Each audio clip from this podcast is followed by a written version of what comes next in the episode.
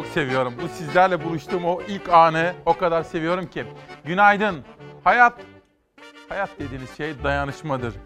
28 Eylül 2020 Pazartesi sabahında İsmail Küçükkaya ile ilerideki o aydınlık mavi günler hayaliyle çıktığımız hakikat yolculuğuna hoş geldiniz efendim. Zor zamanlardan geçiyor olabiliriz. Hayatın içerisinde her şey var.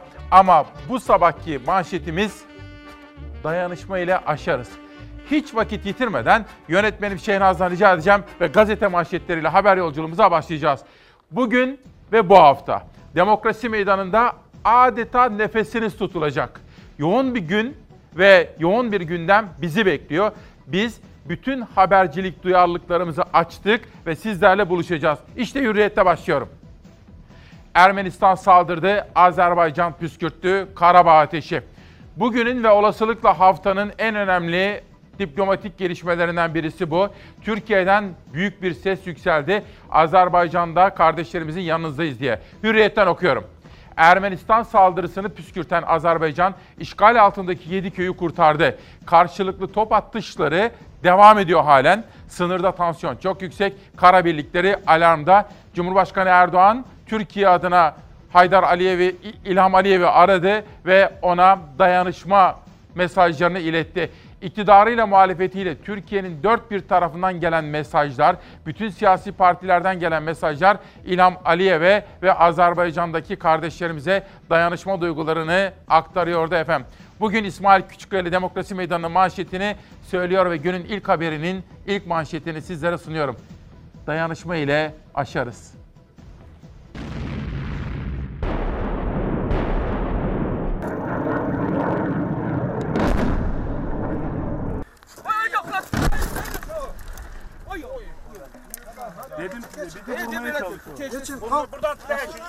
Ermenistan, Azerbaycan'a saldırdı, Dağlık Karabağ sınırındaki Azeri köylerini vurdu. Azerbaycan, Ermenistan'a karşı saldırıya geçti. Altı köyü işgalden kurtardı.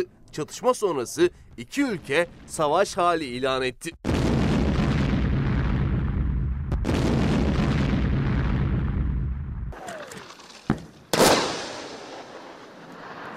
Azerbaycan'la Ermenistan arasındaki Dağlık Karabağ gerilimi sıcak çatışmaya dönüştü. Ermenistan işgal altında tuttuğu Azerbaycan topraklarındaki saldırganlığını hafta başından bu yana arttırdı. Tovuz'daki çatışmalarda bir Azeri askeri şehit düştü. Bir asker de yaralandı. Ermenistan 3 gün içinde 179 kez ateşkesi ilan etti. Bölgede yükselen tansiyon dün sabahın ilk saatlerinde alevlendi.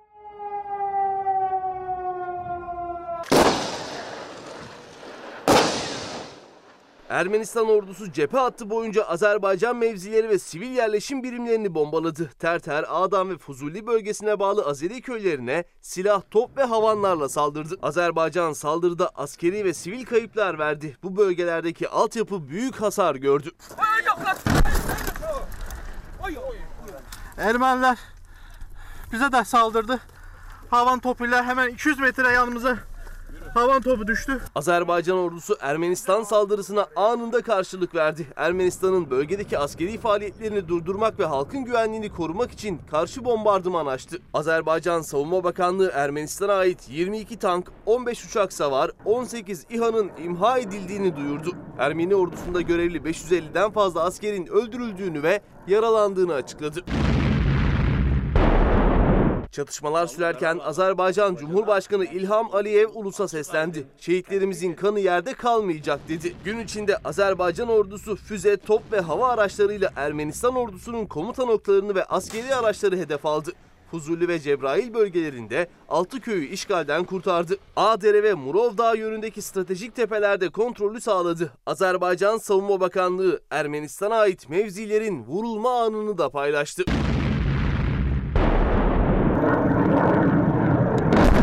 Ermenistan çatışmalarda 4 helikopter, 15 insansız hava aracı ve 10 tankı yok ettiğini savundu. Azerbaycan ise bir helikopterin düştüğünü, içindekilerin kurtarıldığını açıkladı. Buna bak. Buranı vurdular. Kandı vurdular. Yat yere. Şiddetli çatışma sonrası Azerbaycan Meclisi savaş hali pozisyonuna geçti. Riskli bölgeler ve cephelerde 24 saatlik sıkı yönetim ilan etti. Ermenistan da aynı şekilde savaş hali ilan etti. Halktan sığınaklarda saklanmasını istedi. Gelişmeleri Zafer Söken takip ediyor. Bugün bu sabah 10.30'a kadar ana gündem maddemiz işte bu olacak haber yolculuğumuzda. Ve sizler, siz İsmail Küçükkaya ile Çalar Saat ailesi uyandınız. Günaydın diyorum. Türkiye'nin neresinde olursanız olun.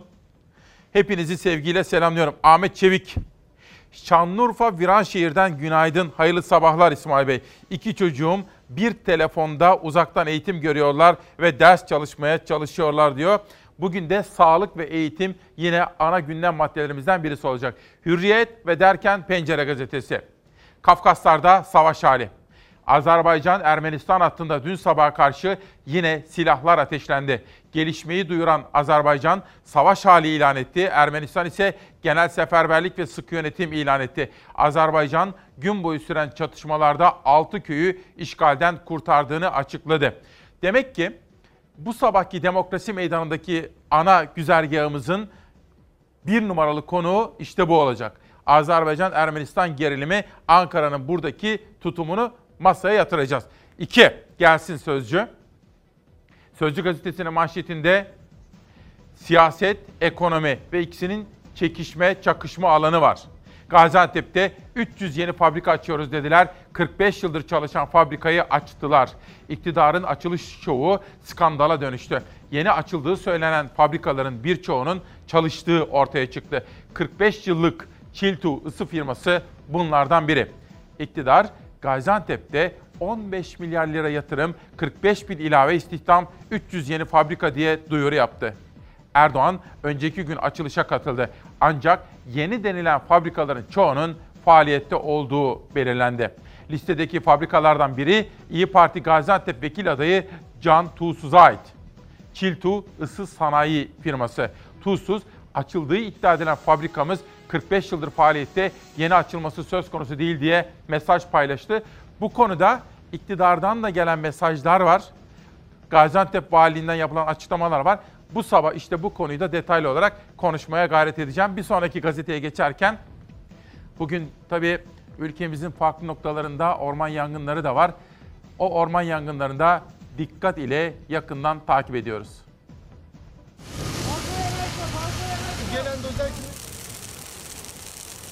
Yurdun kuzeyinden orman yangını haberleri peş peşe geldi. Günden geceye ormanları yok eden alevler ciğerleri de yaktı. Bolu, Düzce ve Tokat'ta orman yangını çıktı. Karadeniz'de 3 farklı ilden orman yangını haberi geldi. Bolu'da 4 Divan ilçesi Ortaköy mevkiinde bulunan ormanlık alanda henüz bilinmeyen bir nedenle yangın çıktı. Rüzgarın da etkisiyle geniş bir alana yayılan alevler 40 hektarlık ormanlık araziye zarar verdi. Yangının başından itibaren orman ekiplerimiz ve ilgili e, şahıs personeller e, e, yani söndürme faaliyetlerini sürdürüyor. Köylerimize gerekli tedbirler alındı. E, şanssızlığımız iki yerde birden yangın çıktı. Bolu valisi Ahmet Ümit yangının iki farklı noktada birden çıktığını bildirdi. Alevlerin kontrol altına alındığını ise Tarım ve Orman Bakanı Bekir Pakdemirli sosyal medyadan duyurdu. Tokat'ta ise 4 farklı noktada peş peşe yükseldi alevler. 30 hektar ormanlık arazi alevlerden etkilendi. Yangınla ilgili şüpheli bir çoban gözaltına alındı. 6 saatlik çalışma sonucu söndürülen orman yangını ile ilgili kundaklama iddiaları araştırılıyor. Düzce'de ise gece saatlerinde Yığılca ilçesine bağlı Yaylatepe köyünde orman yangını çıktı. Geceyi aydınlatan alevlerin toplam 50 hektarlık ormanlık araziyi etkilemesi bekleniyor. Ekiplerin alevlerle mücadelesi sürüyor. Bu konuyu da dikkatle takip etmekteyiz. Bu arada Sevgi Turanlı var. Bir Çalarsat annesi, bir Çalarsat büyük annesi. Şu anda Saros Körfezi'nde bize gün doğumu fotoğrafını yollamış. Sevgi Hanım da bugün doğum günü kutluyor. Kendisini canı gönülden sağlık içerisinde nice güzel yıllar diyerek kutlamak isterim. Onunla birlikte Fazıl Say kıymetli sanatçımız da kızının doğum gününü bugün kutluyor. Kumru'yu da bugün sevgiyle, saygıyla selamlıyoruz. Sabah gazetesi Sözcü'den sonra Mehmetçik aşkına mayın imha cihazı. Asker çocuğu Engin ve Emre kardeşler babalarının şehit olan iki arkadaştan etkilenip anti-mayın cihazı tasarladı. Teknofest'e katılan üniversiteli kardeşler Ejder Drones adını verdikleri cihazı anlattılar. Can kayıplarını önleyebilmek için bu cihazı geliştirdik diyorlar. Termal kamerayla yerin altındaki mayınları tespit ediyor. Modülle frekans dalgası göndererek mayınların imha edilmesini sağlıyor. Kullandığımız drone ortalama 80 dakika uçuş süresi ve 10 kilometre menzile sahip diyor çocuklarımızın bu uygulama ve icatları ile ilgili haber birinci sayfada sabahta. Geçelim Cumhuriyet Gazetesi'ne. İpek Özbey haftanın röportajında bizlerin de çok güvendikleri, itimat ettikleri bir kamuoyu araştırmacısıyla konuşmuş Bekir Ağırdır'la. İşte manşet. Konda Genel Müdürü Bekir Ağırdır. İktidar da oy kaybediyor, muhalefet de. AKP'nin oyu eksiliyor, muhalefetin eksiliyor. Bu şu demek. İnsanlar yeni bir sese, yeni bir yüze gözünü kulağını açıyor. AKP hala korku ve kimliklere oynuyor. Kitlesini ortak umutla bir arada tutamıyor. Bu bir yerden sonra çalışmayacak. Kılıçdaroğlu'nun manifestosunu CHP vekillerine sorsak %10'u bile 10 maddesini sayamayacaktır. Bütün bunlar İpek Özbey'in sorularını yanıtlayan Konda Genel Müdürü Bekir Ağırdar'ın yaptığı açıklamalar. Devam ediyoruz. Geleceği belirleyecek hikaye iktidar ittifakındaki çatlağın ne zaman çıkacağı. Mart 2021'deki MHP kurultayını beklemek gerek. Kurultaydan sonra Türkçü kanadın MHP ve İyi Parti'de nasıl pozisyon alacaklarına dair bir karar üreteceklerini sanıyorum. HDP'ye yapılan operasyonla Kürt siyasetine diz çöktürüp seçimi boykot etmeye zorlamak istiyorlar diyor. Biliyorsunuz Cuma günü meydana gelen gelişmeleri de bu şekilde yorumlamış Bekir Ağırdır. Saat 9 kuşağında Saadet Partisi lideri Temel Karamollaoğlu buraya gelecek ve İsmail Küçükkaya Demokrasi Meydanı'nda sorularımızı yanıtlayacak. Çarşamba günde İpek Özbey'in röportaj yaptığı Bekir Ağırdır yine buraya gelecek ve kendisiyle Türkiye'yi, Türkiye siyasetini eni konu konuşmaya gayret edeceğim. Bir detay daha gelsin veya karara geçelim. Bu bir dakika beklesin. Bir de önce hani ilk dileğimiz nedir efendim? Önce sağlık.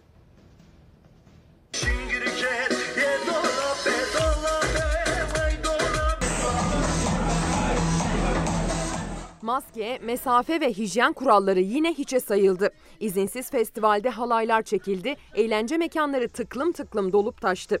Yakın mesafede maskesiz eğlenenler kendilerince virüse meydan okuyor ama koronavirüs tablosu durumun ne kadar ciddi olduğunun kanıtı.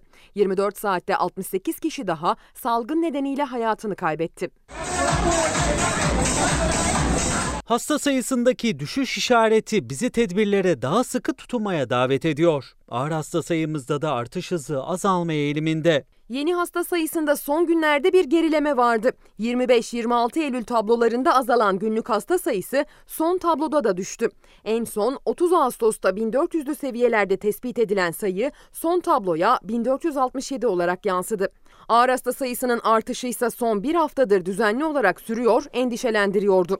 Son tabloda ağır hasta sayısı 1600'lerden 1500'lere geriledi, 1583 olarak tabloya yansıdı. Uzun bir aradan sonra ağır hasta sayımız azaldı. Bugün 1583 ağır hastamız var. Zatürre oranı da düşmeye devam ediyor. Yeni hasta sayısı azalma eğiliminde tedbirlerin netice verdiği tartışmasız bir gerçek. Sağlık Bakanı Fahrettin Koca sosyal medyadan yine tedbir vurgusu yaptı.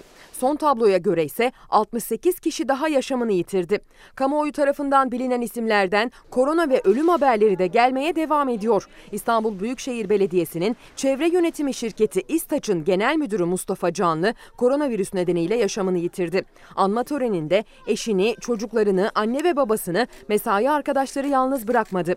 Cenazesi memleketi Gümüşhane'ye gönderildi. Yaşanan acılara, yapılan uyarılara rağmen tedbirlere kulak asan yok. Yaklaşık 2000 kişi internet üzerinden haberleşti. İstanbul Şile'de kamp kurdu. İzinleri olmamasına rağmen sözde festival düzenlediler. Kalabalık gruplar el ele halay çekti. Maskesi olan birkaç kişi de maskeyi sadece çenesine ya da koluna takmayı tercih etti. Düzenlenen operasyonda maske ve mesafe cezaları da içinde olmak üzere 112 kişiye 75.908 lira ceza kesildi.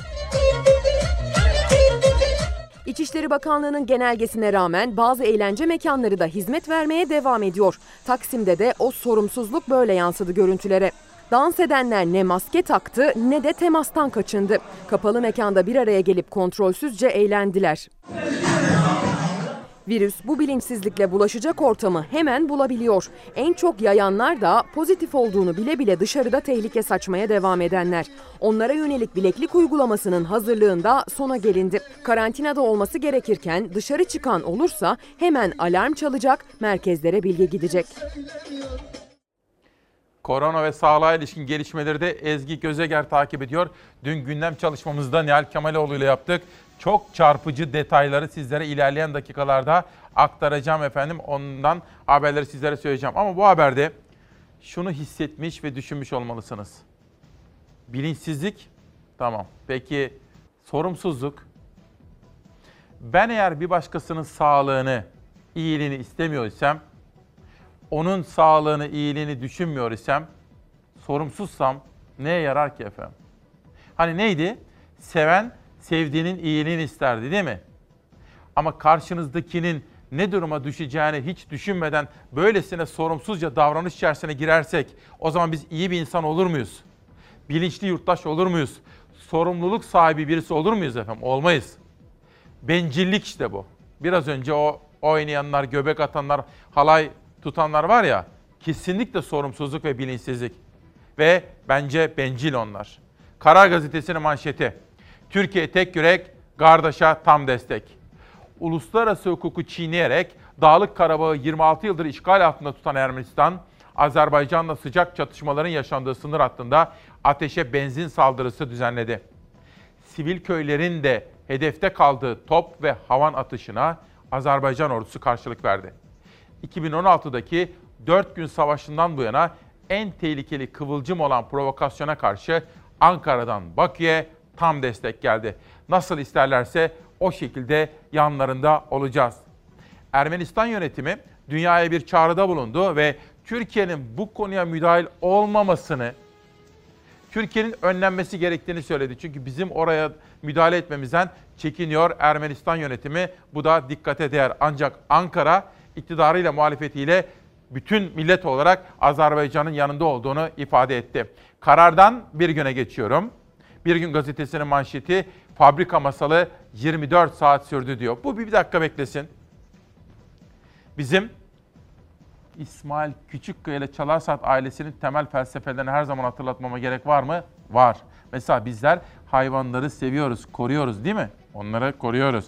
Bunun dışında çevremizi, çok sevdiğimiz yurdumuzu da korumak zorunda olduğumuzu biliyoruz. Kütahya, Emet. Kanserden ölüm oranı diğer bölgelerin 3 katı. Gerekçe olarak musluktan akan arsenik gösteriliyor. Kütahya'nın Emet ilçesinde şebeke suyundaki arsenik miktarı normalin tam 350 katı. Gazi Üniversitesi 2011 yılında Kütahya'nın Emet ilçesinin içme suyu ile ilgili çarpıcı bir rapor ortaya koydu. Analize göre ilçenin yeraltı ve şebeke sularındaki arsenik, Dünya Sağlık Örgütü'nce kabul edilen miktarın tam 350 katı. Bu miktar bor içinde tam 8 kat fazla. 9 yıl önce yapılan bu araştırma ortadayken Dumlupınar Üniversitesi'nin yaptığı çalışma endişe veren bir gerçeği gözler önüne serdi. Raporun sonuçlarına göre Emet ilçesinde kanserden ölüm oranları Kütahya'nın diğer bölgelerine göre 3 kat fazla. CHP Kütahya Milletvekili Ali Fazıl Kasap, resmi kurumların analizleriyle üniversitelerin yaptığı analizlerin sonuçlarında ciddi farklar olduğunu söyledi. Bu bölgede yaşayanların arsenik zehirlenmesine, neticesinde kansere maruz kaldığını savundu.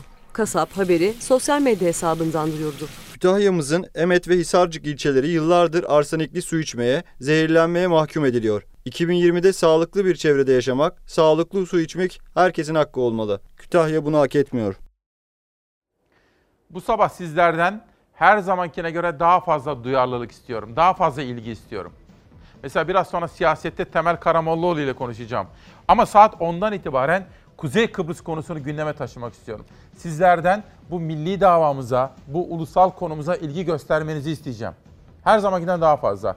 Kuzey Kıbrıs bizim en önemli meselelerimizin başında gelmektedir. Bu sabah işte bu konuyu gündeme taşıyacağım. Ama izleyeceksiniz, izlerken katılımcı olacaksınız. Bunu çok istiyor ve istir, istirham ediyorum. Bir gün gazetesi Fabrika masalı 24 saat sürdü. AKP'li Cumhurbaşkanı Erdoğan'ın açtığı 300 yeni fabrika arasında 45 yıllık olan da var, geçen yıl açılışı yapılan da. Listeye sehven yazılan da var. AKP'li Cumhurbaşkanı Erdoğan'ın önceki gün Antep'te açılışını gerçekleştirdiği 300 fabrikanın listesi Sanayi ve Ticaret Bakanlığı'nın internet sitesinde yayımlanınca gerçekler ortaya çıktı.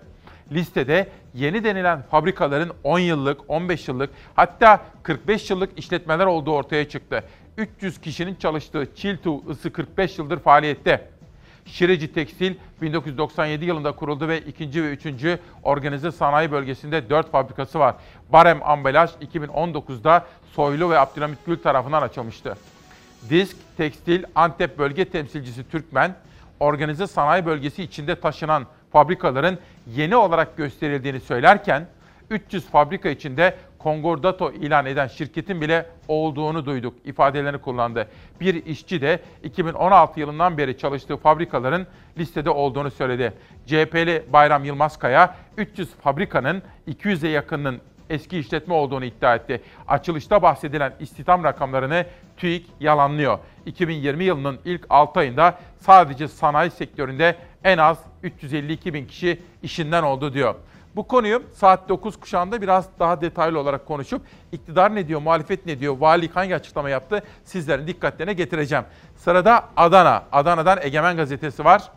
Elveda kuru fasulye. Fakir sofralarının vazgeçilmesi kuru fasulyenin toptan kilogram fiyatı bile 10 liranın üzerine çıktı. 2003 yılında kilosu 2 lira olan fasulye 17 yılda tam 5 kat zamlanmış oldu diyor efendim. Dünyanın gazeteleri bir gelsin. Dünyadaki korona gelişmelerine de şöyle bir bakmak istiyorum. Çünkü dünyada toplam vaka sayısı ve koronadan dolayı kayıp sayısı çok arttı. Şimdi sabah sabah yemekten bahsetmek istemiyorum ama en çok sevdiğiniz yemek hangisi efendim? Valla benim favorim kuru fasulyedir. Kuru fasulye, pilav, biraz cacık. Yani mutlak favorimdir. Bilmiyorum herhalde çok kişinin de böyledir diye düşünüyorum. Dünyadaki manşetlere bir bakalım. The Independent gazetesi Galler bölgesinde İngiltere'de yeni kısıtlamaların söz konusu olduğunu ve Covid ile mücadele kapsamında hem İngiltere'de hem de Galler bölgesinde meydana gelen gelişmeleri manşeti taşımış. Peki okulların açılması. Dün Turgay Polat hocamın sosyal medya mesajlarını gördüm. Lütfen gerekli önlemleri alın, okulları açın diyordu Turgay Polat. Ve bakın fotoğrafın altına bir gelin lütfen. İngiltere'de okulların özellikle üniversitelerinde açılıp açılmaması yine yoğun bir şekilde tartışma konusu oluyor efendim. Bugün Beyza Gözeyik kardeşimiz hasta. Onun için gelemedi. Ona geçmiş olsun derken Zafer Söken'in hazırladığı dış medyadaki özellikle dünyadaki Covid ile ilgili gelişmeleri huzurlarınıza ve dikkatlerinize getiriyoruz şimdi. Pandemi dünyayı sarsı 33 milyon kişi koronavirüse yakalandı. 1 milyondan fazla insan korona yüzünden hayatını kaybetti. Virüs can almaya devam ederken Avrupa'da virüse karşı alınan tedbirleri protesto edenler vardı. 2019 yılının son aylarında Çin'in Wuhan kentinde ortaya çıktı koronavirüs salgını. Kısa sürede yayıldı, tüm dünyayı etkiledi. Bir anda pandemiye dönüştü. Şu ana kadar dünya genelinde 33 milyon kişi hastalığa yakalandı. 24 milyondan fazla insan hastalığı yendi, iyileşti. Ancak 1 milyon kişi ise onlar kadar şanslı değildi. Salgının başladığı günden bugüne kadar 1 milyondan fazla kişi virüs yüzünden hayatını kaybetti. Dünya genelinde şu anda 7 milyon 600 bin aktif vaka var. Salgından en çok etkilenen ülke ise Amerika Birleşik Devletleri. Ülkede 7 milyondan fazla kişi virüse yakalandı. 209 bin kişi virüs sebebiyle can verdi. Brezilya 141 bin ölümle ikinci, Hindistansa 95 bin can kaybıyla en çok kayıp veren ülkeler arasında 3. sırada. Virüs bu kadar tehlikeli ve can alıyorken Avrupa'nın göbeğinde virüs tedbirlerine karşı çıkanlar vardı. İngiltere, Almanya ve Fransa'da binlerce kişi sokaklara çıktı, tedbirleri protesto etti. Kısıtlamalara karşı çıkanlar maske de takmadı, mesafe kuralına da uymadı. Virüse de aldırmadı. Yapılan tüm uyarılara rağmen hem kendi hem toplum sağlığını riske atan kalabalıklar eylemlerini sürdürdü. Kısıtlamaların kaldırılmasını istedi. Dünyadan başta Amerika olmak üzere bütün ülkelerden bizi de ilgilendiren gelişmeleri takip ediyoruz. Sizlerle buluşturacağız. Çorum Uğurludağ köyünden Safiye Hanım size ve bütün köye çok teşekkür ediyorum. İlginize, alakanıza minnettarız. Alp Kahraman Türk 50 yıl önce açılmış olan üniversiteyi biz açtık dediklerine şaşırmıyorsunuz da 45 yıllık fabrikayı biz açtık deyince mi şaşıracağız diyor. İzmir'den Alp Bey. Ejder Baba da Kars Belediyesi ile ilgili bazı iddiaları, bazı meseleleri gündeme taşımış. Araştıracağım Ejder Baba, en doğrusunu aktaracağım. İşte sosyal medyanın manşetleri.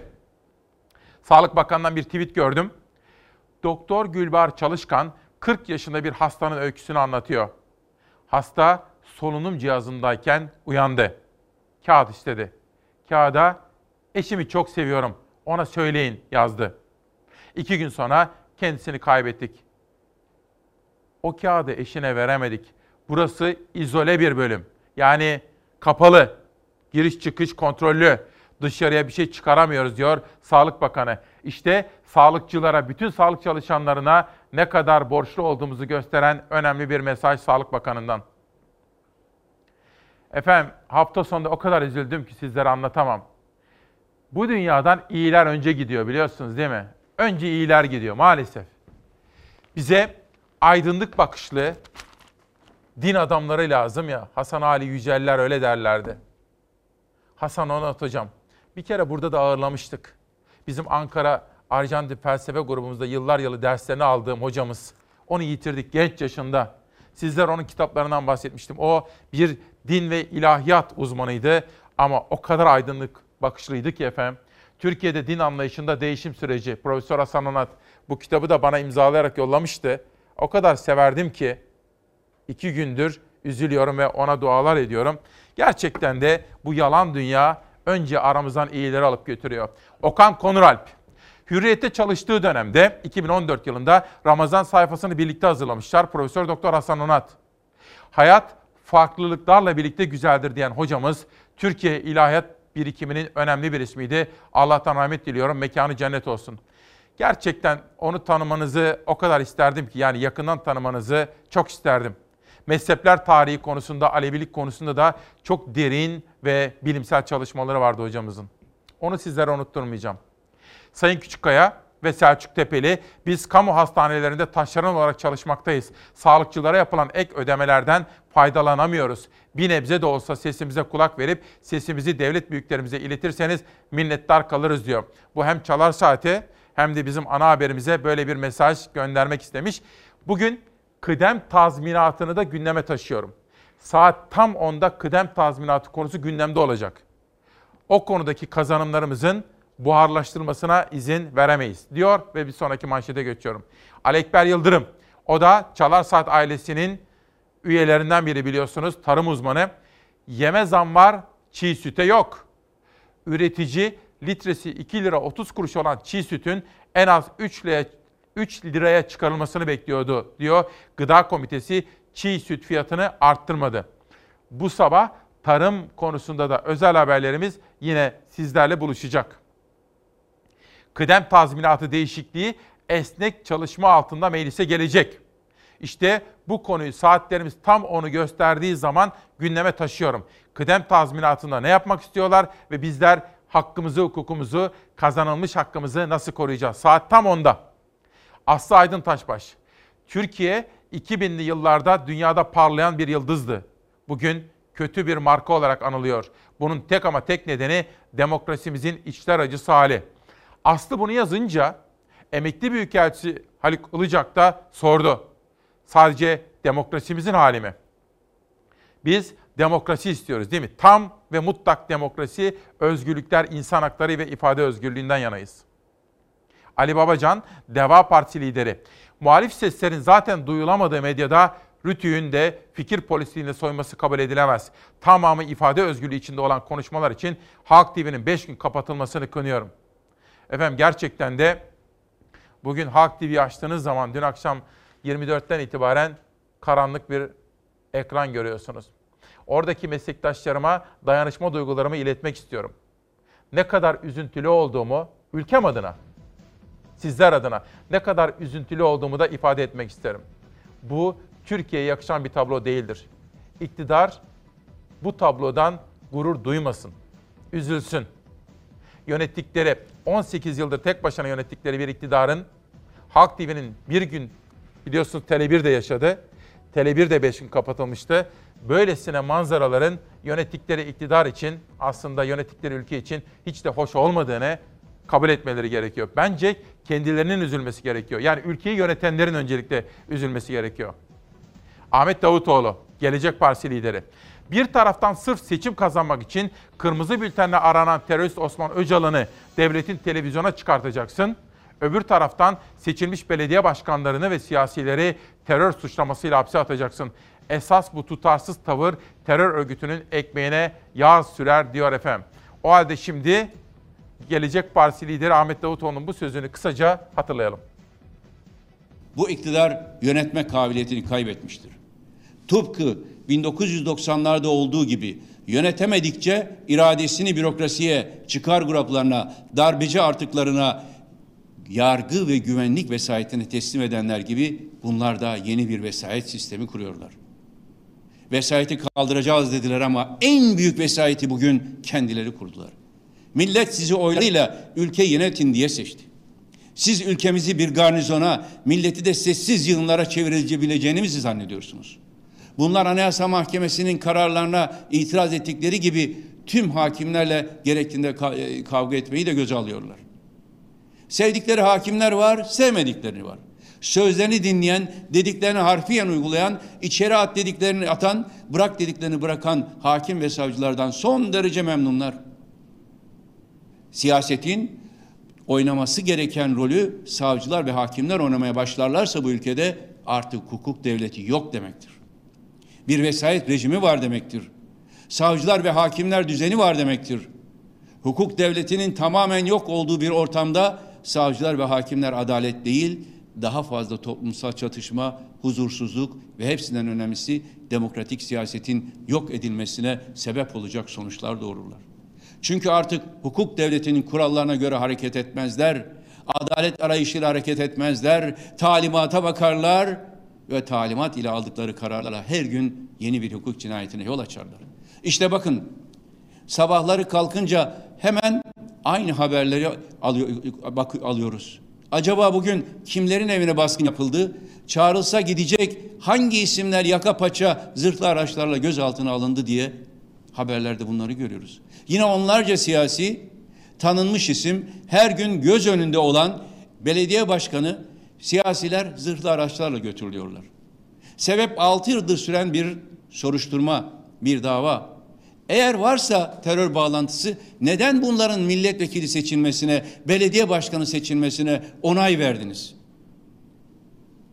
Daha geçenlerde Anayasa Mahkemesi hukuk ihlali kararı verip üstüne de tazminat ödetmedi mi sizlere? Önlerinde işlerine yarayacağı, yarayacağında basacakları soruşturma, dava, mahkeme düğmeleri var ve o düğmelere basıyorlar ve ülke gündeminde yeni bir ortam oluşturmaya çalışıyorlar. Hangisi işlerine geliyorsa onu devreye sokuyorlar. Bir yanda sırf seçim kazanmak için devletin aradığı Osman Öcalan, devletin televizyonlarına çıkaracaksın Osman Öcalan'ı. İmralı'dan mektup getireceksin. Diğer yanda senin gözün önünde duran belediye başkanını siyasileri terör suçlamasıyla hapse atacaksın.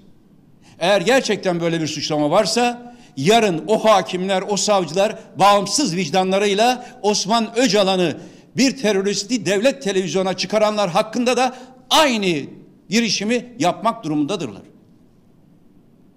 Ama onların meselesi terörle ilişkili olanları cezalandırmak değil, gözdağı vermek. Siyasete gözdağı vermek, özgür düşünceye gözdağı vermek. Kobane olayları sırasında Ahmet Davutoğlu başbakandı. Bugün hani biz her sabah gazeteleri beraber okuyoruz ya. Günün köşe yazılarını beraber seçiyoruz ya. Günün köşe yazısı bence Barış Terkoğlu bu konuda yazmış. Ama önce Pelin Medetoğlu o da sesimiz oluyorsunuz diyor. Demokrasi diyor, özgürlükler istiyor, ifade özgürlüğü diyor. Pelin Hanım da bir genç çalar saat annesi. Efendim şöyle bir hatırlamamız gerekiyor. Sabahları uyanıyoruz ya. Uyanırken ne yapıyoruz? Bir bedenimizi uyandırıyoruz. Kafayı uyandıracağız. Kalbimizi uyandıracağız. Hafıza. Türkler unutkan millettir canım. Kabul edemem. Hayır. Hafızayı taze tutacağız, canlı tutacağız. Çünkü sorgulayacağız. Gelin. Barış Terkoğlu, İmralı'da yenen son yemek. Bir zamanlar çözüm süreci vardı biliyorsunuz. Terörist başına İmralı'ya heyetler gidip geliyordu. Geçen hafta HDP yöneticileri ve eski milletvekilleri gözaltına alındı. Savcılıktan yapılan açıklamaya göre suçlama 6 yıl önceki Kobane olaylarına dayanıyor. Barış Terkoğlu kronoloji çıkarmış. Yani gün gün tarih tarih bakmış. Önce çözüm süreci var, Kobani var. Kobani'den sonra işte Dolmabahçe'de çekilen fotoğraflar var. İmralı'ya giden heyet var. Kayıtları okumuş tekrar. İşte devletin görevlileri Öcalan'a gittiği zaman neler konuştu. Sırrı Süreyya Önder oraya gidiyor. Bakın. O tarihte Başbakan Ahmet Davutoğlu. İttifak değişti. Aslında tabii tek tek bazı cümleleri okuyamıyorum size buradan biliyor musunuz? O zamanlar gazetelerde çarşaf çarşaf yayınlandı. Ama şimdi okursanız suç olabilir. Çünkü zaman geçti, hesaplar değişti diyor Barış Terkoğlu. Çok çarpıcı. Ama elinizde internet var. Her biriniz internete girebilir. Kronolojiye bakabilirsiniz. Kobane ne zamandı? Dolmabahçe mutabakatı ne zamandı? Terörist Öcalan'a ne zaman gidildi? Terörist Öcalan'ın, elebaşı Öcalan'ın mektubunu getirdiler. Diyarbakır'da okuttular. Yani bunları düşünmeniz gerekiyor. Çünkü sizler özgür bir ülkenin hak sahibi bireylerisiniz. Bana söyler misiniz? Hakkınız nereden geliyor? Hakkınız anayasada yazıyor efendim, anayasamızda. Sorgulamamız gerekiyor. Ülkemizi çok seven bireyler olarak, bilinçli yurttaşlar olarak sorgulamamız gerekiyor. Neden? Allah akıl vermiş, fikir vermiş değil mi? Bir de dünyadaki gelişmelere bir bakmak isterim. Önce Almanya'daki gazete bir kelime oyunu yapmışlar dikkat ederseniz. Almanya'da okullarda açık ve okullara ilişkin havalı dersler demişler. Yani açık havada olmasına dair böyle bir kelime oyunu yapmışlar. Almanya'dan Fransa'ya Der Tage Spiegel'den Liberasyon'a geçiyorum. Ve fotoğrafta altı kadın var. Fransızlar da bizim gibi düşünüyorlar ve sorguluyorlar. Diyorlar ki kadınlar neden siyasette yeterince yok? Özellikle solu kurtaracak olan bir kadın mı diye bir soru soruyorlar. Büyük sol partiler sürekli eşitliği savunuyor. Kadın erkek eşitliğini ancak bütün sol partilerin lideri birer erkek. Nerede kadınlar diye haklı bir soru soruyor efendim. Şimdi Hong Kong'dan başlayacağız. Belarus'a kadar dünyadaki gelişmeleri dikkatle takip etmek üzere dünya turuna çıkacağız. Dünyanın dört bir yanı geniş kitleli protestolara sahne oluyor. Hong Kong'da yıllardır devam eden şemsiye devrimi hareketinin öncüsü gözaltına alındı. Tepkiler büyüyünce serbest bırakıldı ancak sokaklar hala çok karışık. Amerika Birleşik Devletleri'nde sağlık çalışanı Breonna Taylor'ın polis tarafından öldürülmesinin yankıları büyüyor. Açığa alınan 3 polisten biri suçlu bulundu. Ancak yöneltilen suçlama protestoları çığırından çıkardı. Demokrasi yanlıları yıllardır Hong Kong'da protestolarını sürdürüyor. Protestocuların polisin göz yaşartıcı gazlarına karşı açtığı şemsiyeler sembol haline geldi. Şemsiye devrimi hareketinin öğrenci lideri son olaylarda gözaltına alınınca sokaklarda tansiyon yükseldi. Gözaltına alındığını sosyal medya hesabından duyuran Joshua Wong, büyüyen tepkilerin ardından serbest bırakıldı. Brianna Taylor sağlık çalışanıydı. Polis bölgede evlere baskın yaparken genç kadının evine de girdi. Üç el ateş edildi. Brianna Taylor'ın polis tarafından öldürülmesi George Floyd'un ölümünün ardından ırkçılık karşıtı protestoları yeniden alevlendirdi. Üç polis hakkında soruşturma açıldı. İkisi suçsuz bulundu ancak diğer polisin de cinayet değil, sebepsiz yere tehlikeye atmak suçlamasıyla yargılanmasına karar verildi. Karar sonrası öfkeli kalabalıklar sokağa çıktı. Ortalık savaş alanına döndü. Yaşanan olaylardan sonra Kentucky eyaletinin Louisville kentine 72 saat sokağa çıkma yasağı getirildi. Ancak yasak da protestocuları durdurmadı. Polis ve göstericiler arasındaki çatışma sokakları savaş alanına çevirdi. Belarus'ta seçimler sonrası başlayan protestolar katlanarak artıyor. Polisle göstericiler arasındaki çatışmalar şiddetleniyor. Amerika Birleşik Devletleri Dışişleri Bakanlığı Belarus'ta yaşanan olaylarla ilgili açıklama yaptı. 26 yıldır koltukta olan devlet lideri Lukashenko'yu seçilmiş meşru lider olarak tanımayacaklarını ifade ettiler. Dünyadaki gelişmelere de bakmayı devam edeceğim, sürdüreceğim. Almanya'dan günaydın mesajları geliyor. Maruf Ataoğlu Silkeborg'dan günaydın diyor. Bunun dışında Onur kardeşim bir soru sormuş. O soruyu yani HDP'ye yönelik operasyon ve gözaltılar dalgasını lütfen diyor gündeme taşıyın diyor. Bunu Saadet Partisi liderine soracağım. Saat 9'u 5 geçe konumuz olacak biraz sonra. Kendisine de soracağım acaba HDP'deki gelişmeleri nasıl değerlendiriyor? Bu arada Türk halk müziği sanatçımız Tolga Çandar bizimle birlikte bakın uyanmış. Kendisi ne kadar sevdiğimizi bilirsiniz. Aklı hür, vicdanı hür, irfanı hür. Efe yürekli İsmail kardeşim. Milas köy garajı şoförleri ve esnafı seni izliyor. Selam, sevgi ve dostluklarını gönderiyorlar diyor. Ben de Tolga Çandar'a ve oradaki bütün esnaf kardeşime, şoför kardeşlerime teşekkür ediyorum. Onlar için varız burada. Dünyadaki manşetlerden sonra Türkiye'nin yerel gazeteleri. Diyarbakır. Hepimiz pandemi kurallarına uyalım. Diyarbakır İl Müftüsü Yavuz Selim Karabayır, Pir Sultan Abdal Kültür Derneği ve Cemevi Diyarbakır Şubesi Yönetim Kurulu Başkanı Aydın Atlı, Meryem Ana Kilisesi ve Süryani Kadim Kilisesi Vakıf Başkanı Vekili Saliba Açiş, herkesin koronavirüs salgını tedbirleri ve kurallarına harfiyen uymalarını istedi. Diyarbakır'ımıza da buradan sevgilerimi, saygılarımı gönderiyorum. Lütfen pandemi kurallarına uyalım diyor ve Elazığ'a geçiyorum. Hemşerimiz Cehan, bakanlığın açıkladığı rakamların ne anlama geldiğini bilmiyoruz dedi. Bazı açıklamaları var. Toplumsal bağışıklığın yerleşebilmesi için çok uzun yıllara ihtiyaç olduğunu ve bu nedenle herkesin maske, mesafe, hijyen kurallarına uyması gerektiğini söylüyor Ceyhan hocamız. Gaziantep'e geçiyorum. 300 fabrika olayı Gaziantep'in manşetinde. Bunu da saat 9 kuşağında açılışı yapılan fabrikalarla ilgili polemiği sizlere aktaracağım. Efendim bir Azeri kardeşimiz dün meslektaşımız televizyonda bakın nasıl duygusal anlar yaşadı.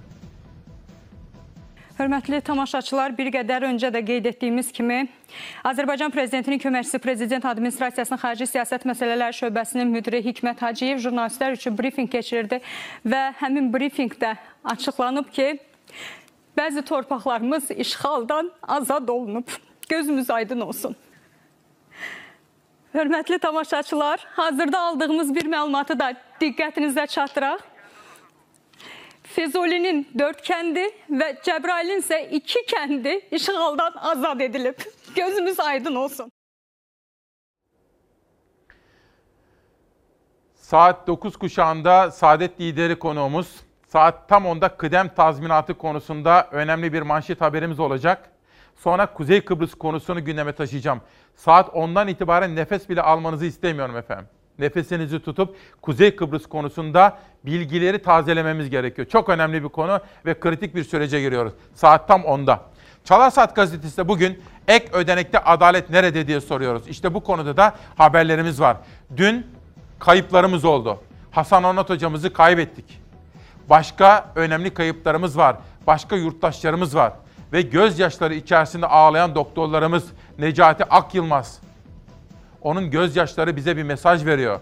Bunun dışında sağlıkta şiddet, mesela Batman'da, mesela bakın İzzet Çapa'nın bir mesajı, Cerrahpaşa Tıp Fakültesi Hastanesi'nde maske takmadığı için uyardığı insanlar tarafından, hasta yakınları tarafından saldırıya uğradı ve gözünden yaralandı, görme yetkisini kaybetti efendim diyorum. İşte bütün bunlar bugün İsmail Küçüköy ile Demokrasi Meydanı'nda olacak. Ve yeni çıkan kitaplar Ertan Yılmaz, Siz ve Saçlarınız isimli kitabıyla bizimle birlikte. Bu sabah Çalar Saat'te tanıtacağım kitaplardan biri de Ebru Destan'ın Sabret, Kabul Et, Şükret isimli kitabı da yazıldı, imzalandı ve bize geldi. Reklamlar, dönüşte Saadet Lideri ile Demokrasi Meydanı'nda sohbetimiz var.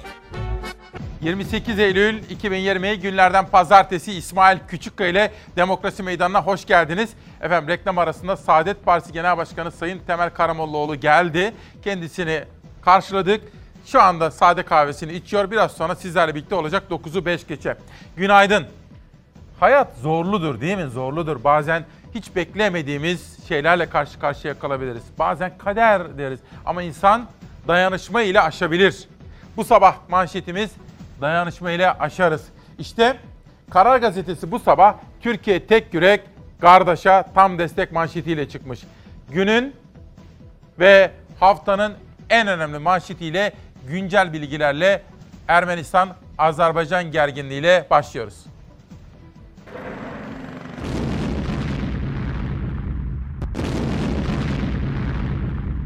Azerbaycan'la Ermenistan arasında çatışmalar alevlendi. Türkiye'den Azerbaycan'a destek, bölgeyi ateşe atan Ermenistan'a tepki yağdı.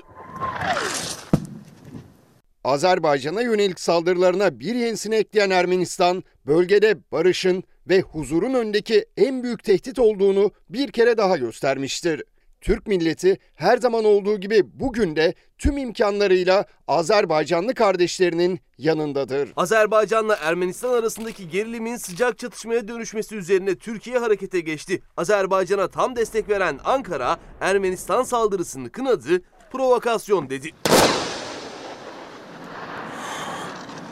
Ermenistan'ın Azerbaycan'a yönelik saldırısını şiddetle kınıyoruz. Ermenistan bir kere daha hukuk tanımaz bir provokasyon gerçekleştirdi. Ermenistan'a bağlı katliam şebekeleri bu saldırılarla insanlık suçu işliyor. Yegane gayesi Türk düşmanlığı olan Ermenistan'ın ve kiralık silahlı unsurlarının Türk milleti karşısında tutunma ihtimali yoktur. Kanımızla, canımızla, varlığımızla Azerbaycan'ın yanındayız. Muhalefet de Azerbaycan'ın yanındayız mesajı verdi. Ermenistan'ın Azerbaycan'a yönelik saldırıları kabul edilemez. İktidarı uluslararası toplumu ve Minsk grubu Ermenistan işgalinin sonlandırılması ve sorunun çözümü için acilen adım atmaya çağırıyorum. Her zaman olduğu gibi haklı davasında can Azerbaycan'ımızın yanındayız. Bölgede yaşanan gerilim üzerine diplomasi trafiği de hızlandı. Cumhurbaşkanı Erdoğan, Azeri mevkidaşı İlham Aliyev'le telefonda görüştü. Desteğini sözlü olarak da yineledi. Rusya, Fransa ve Avrupa Birliği ise taraflara çatışmaları bir an önce durdurma çağrısı yaptı. Birleşmiş Milletler Genel Sekreteri Antonio Guterres de sivil ölümlerini kınadı. Azerbaycan ve Ermenistan'a çatışmalara son verip müzakerelere geri dönün dedi. Amerika Birleşik Devletleri'nden de en hızlı şekilde ateşkes ilan edilmeli açıklaması geldi. Azerbaycan'daki kardeşlerimizle birlikteyiz, onların yanındayız diyorum efendim. İbrahim isimli kardeşim İyi Parti'yi soruyor. Dün Aytun Çıray'la konuştum. Notlar da aldım ama şimdilik yazmayın, şimdilik konuşmayalım dedi. Ben de takip ediyorum.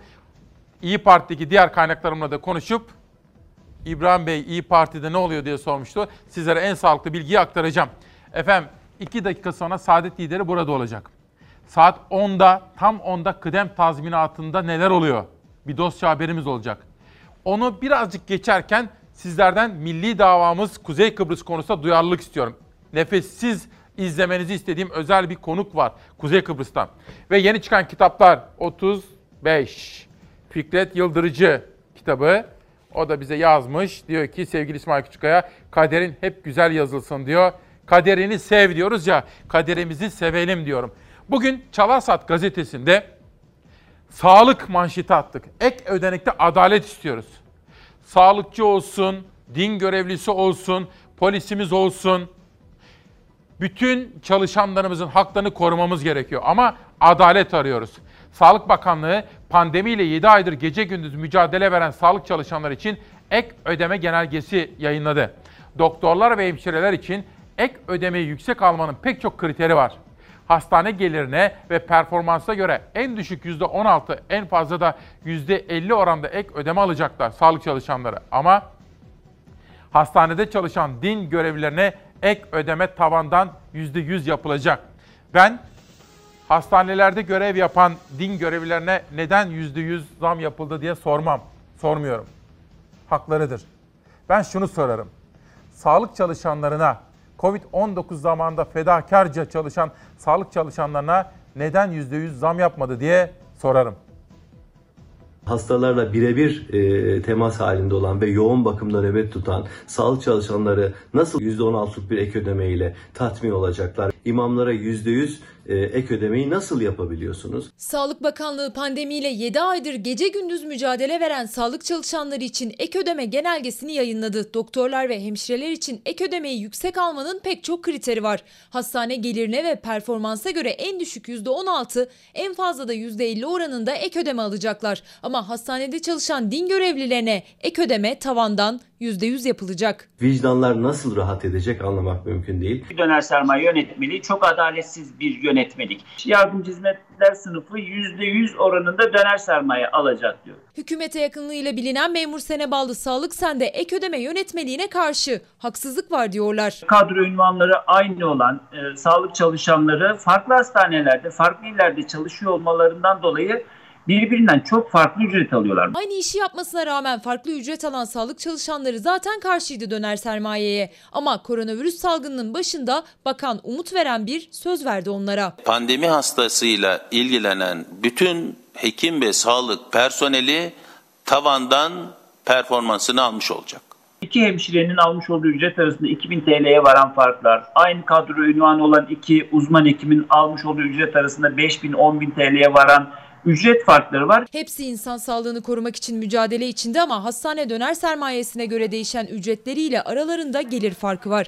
Hastanelerdeki din görevlileri arasındaysa gelir adaleti sağlanmış. Din hizmetleri sınıfındaki çalışanlar için de siz buna %1 de verseniz alacak olduğu para aynıdır. Çünkü her ay zaten 1000 liraya yakın ek ödeme alıyorlar. Tavan %100 olursa sabit alınacak ödeme 1200 liraya çıkacak. Diğer sağlık çalışanları içinse sorun aslında din görevlilerinin aldığı %100'lük ödenek değil, ücret değil. Virüsle mücadelenin en ön safında kimi zaman şiddete, saldırıya uğramalarına rağmen kendilerine tavandan ek ödeme yapılmaması. Bir başka kamu görevlisi senede 12 ay çalışıyorken sağlık çalışanları yapmış oldukları fazla mesailerini hesapladığınızda senede 4 ay daha fazla çalışmış oluyor. Sağlık senin hesabına göre bir sağlık çalışanı diğer kamu kurumlarındaki çalışanlara göre yılda 4 maaşlık fazla mesai yapıyor.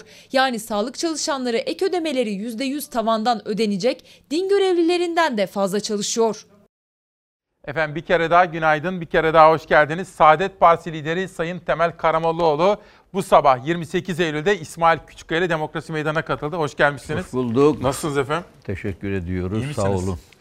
İyi olmaya çalışıyoruz. Allah iyilik versin. Amin. Çok şıksınız. Biz buna çalar sat mavisi diyoruz efendim. Öyle mi? Evet. Oo, ben farkında değilim. Bu bizim rengimiz. Denk gelmiş. Evet. Muhtemelen hanımefendi farkındadır söyleyeyim. hanımefendi mi? Evdekiler doğrudur. Yani bizim aramız her zaman tam olmuyor ama dinliyordur şimdi.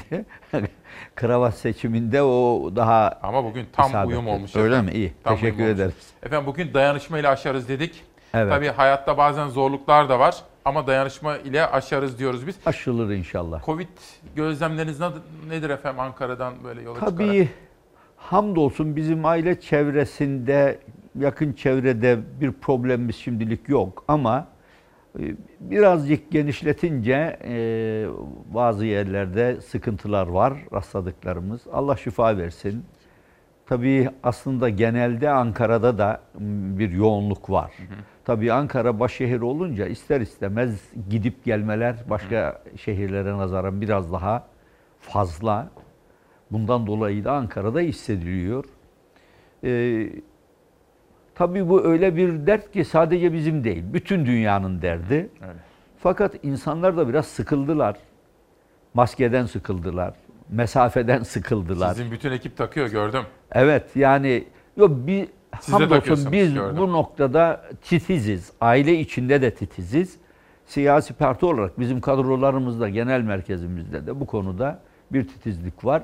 Şimdilik de bir problem yok. Arada sırada arkadaşlardan, partide çalışanlardan yakalananlar oldu ama e, tekrar göreve döndüler. Belli bir e, Okullar karantınadan sonra. tartışılıyor efendim bu kapsamda. Okulların açılıp açılmaması, kısmen açılıyor, açılmıyor. Siz ne diyorsunuz burada? Yani ben burada hükümete fazla yüklenmeyi şahsen doğru bulmuyorum. Biz olsak ne yapardık? Ne Yani yapardınız? tabii y- tereddüdümüz var. Çünkü okulların normalde derslerin yüz yüze olması lazım. Ama bunu yapmaya kalktığınız takdirde sınıflar kalabalık. Yapmanız mümkün değil, doğru da değil. E, biz eğitimi başlatmıyoruz derseniz e, bu da ayrı bir problem, doğru değil. Uzaktan eğitim Buradaki sıkıntı esas itibariyle eğitimde 6 ay oldu şimdi bu pandemi ve biliniyordu ki bu iş en az bir sene, bir buçuk sene sürecek. Sürecek belki birkaç yıl. Ha, o halde tedbirlerin alınması icap ederdi. Şimdi tedbirlerde eksiklik var. Nedir eksiklik? Yani bizim çocuğunu okuya gö- okula gönderen ailelerin büyük bir kısmı uzaktan eğitimi kendi çocuklarına verecek kadar mali imkana sahip değiller. Bir numaralı mesele. Yani televizyon yetmiyor evde. Şimdi bazı yerlerde efendim televizyon üzerinden yapalım diyorlar. Bazılarının televizyonu yok. Tabii televizyonu yok. İki, diyelim ki var. Diyelim ki tablet var. E bir evde üç tane çocuk, dört tane çocuk varsa okula gider. Dördüne birden ayrı tablet lazım. Eğer televizyondan uzaktan bakacaksa dört tane de televizyon Şöyle lazım. sorayım. Şöyle sorayım. Evet. Hani biz olsak ne yapardık dediniz ya. Evet. AK Parti yerine Saadet olsa. Sizin hareketiniz öteden beri adil düzende. Rahmetli Erbakan'dan Evet, beri. evet. Peki diyelim riskli buluyoruz. Uzaktan eğitime devam edeceğiz. Evet. Ve siz iktidardasınız. Ne yapardınız? Yani imkanı olmayan bütün ailelere tablet ve gerektiğinde televizyon mutlaka verilmeliydi. Ve karşılıksız verilmeliydi. Çünkü yok imkanı, siz bunu alın demeniz bir faydası yok. Bir de şimdi karşılaşılan ayrı bir problem. Almaya kalksanız piyasada sizin ihtiyacınızı görecek malzeme yok. Tablet yok. Şimdi ben biliyorum benim yakınlarımdan bazıları vardı. Yok, imkanı yok. Tamam mecburen bilgisayar gönderdik kendilerine. E ama kaç kişi bu- durumda? Milyonlarca insan. Akrabalarınızdan mı var böyle? Efendim? Akrabalarınızdan mı Var var tabii tabii. Niye olmasın ya? İmkanı olmayan akrabalarınız Tabii var onlara var. yolladınız. Elbette. Yani bunlar mutlaka karşılanmalı. Karşılanmadan olmaz. Devlet yapmalı. Devlet yapmalı bunu. Evet. Ve bunu tespit etmek o kadar zor bir şey değil. Ha bu biraz pahalıya patlar. Doğrudur. E siz milyarları sokağa atıyorsunuz. Ne olur yani birkaç milyarı da bu maksatla öğrencilerin evlerinde uzaktan eğitimlerini daha rahat, daha sağlıklı yapmaları için. Şimdi bu konularda ihmal olmaz. Bu konularda efendim imkanımız yok olmaz.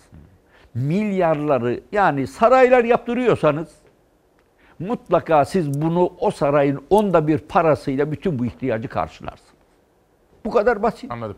Gazete manşetlerini beraber okuyalım mı Tabii efendim? tabii tabii buyurun. Şehnaz'dan rica edeceğim. Gazete manşetleri gelsin. Bu sabah Saadet lideriyle birlikte okuyoruz. Şimdi bugün efendim bir günde de var, Sözcü'de de var. Başka pek çok Evet. gazetede de gördüm. Biraz sonra Milli Gazete'nin manşetini de aktaracağım. Ekonomi ve Evet. tarım var orada.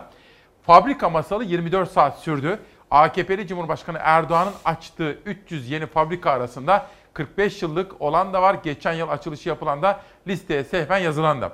Şimdi hani rahmetliden bahsettik. Sizin hareketiniz içerisinde ağır sanayi, Sanayi hamlesi, hamlesi. vardır. Evet. Ha, haber hazır mı arkadaşlar? Haberi bir izleyelim Gaziantep'teki sonra Saadet lideri nasıl yorumlayacak ona şöyle detaylı bakalım. 300 fabrikamızın resmi açılışını yapıyoruz. Ya Allah! Bismillah. 200'e yakının eski fabrikalar olduğunu tespit ettik. Hatta bazısı 45 yıllık e, fabrikalar. Gaziantep'te açıldığı iddia edilen 300 fabrika listesindeki fabrikamız 45 yıldır faaliyettedir. Yeni açılması söz konusu değil. Yalan çok fazla sürmedi. Gaziantep milletvekili sıralamasında ikinci sırada yer alan Can Tunsuz bizim arkadaşımız. İyi Partili. Onun fabrikasını da yeni açılıyormuş gibi göstermişler. O fabrika 45 sene evvel açıldı. Cumhurbaşkanı Erdoğan Gaziantep'te toplu açılış töreniyle 300 fabrikanın açılışını yaptı. O listede yer alan fabrika sahibinden fabrika eski açılış yeni tepkisi yükselince muhalefet de bir günde yüzlerce fabrika on binlerce istihdam sözünü inandırıcı bulmadı. Gaziantep'liler ülke genelinde açılan fabrika sayısı yüzü bile bulmazken sizin şehrinizde 300 fabrika açılıyor. Hadi yine iyisiniz, iyi. Gaziantep Sanayi Odası Başkanı'ndan açıklama geldi. Tüm bilgi ve belgeler bölgemizde mevcuttur.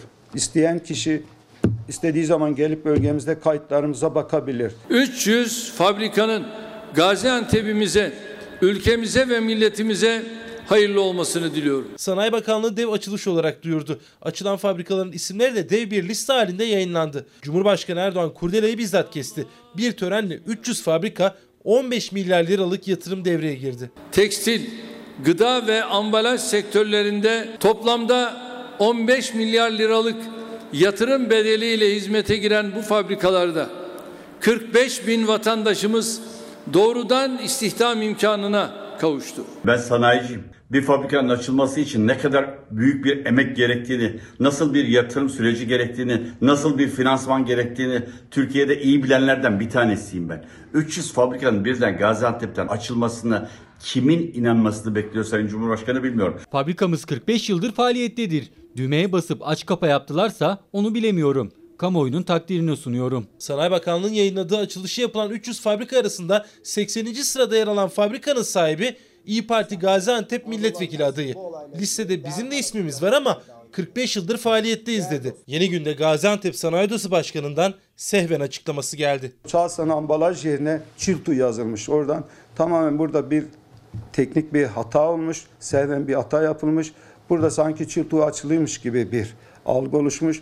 Bu konuda da hata bizde. Çoğunun teşvik e, kredisini alıp ek binalar, e, depolar gibi veya yeni makineler alıp da bu teşviği kullanmak isteyen fabrikalar olduğunu öğrendik. İlk kez yatırım yapan firmalarla birlikte ilave yatırım yapan firmalar da bulunmaktadır. Yine Cumhurbaşkanı'nın açılışını yaptığı ve 300 fabrika arasında gösterilen bir fabrikanın 2019 yılında İçişleri ve Adalet Bakanı tarafından açıldığı da medyaya yansıdı.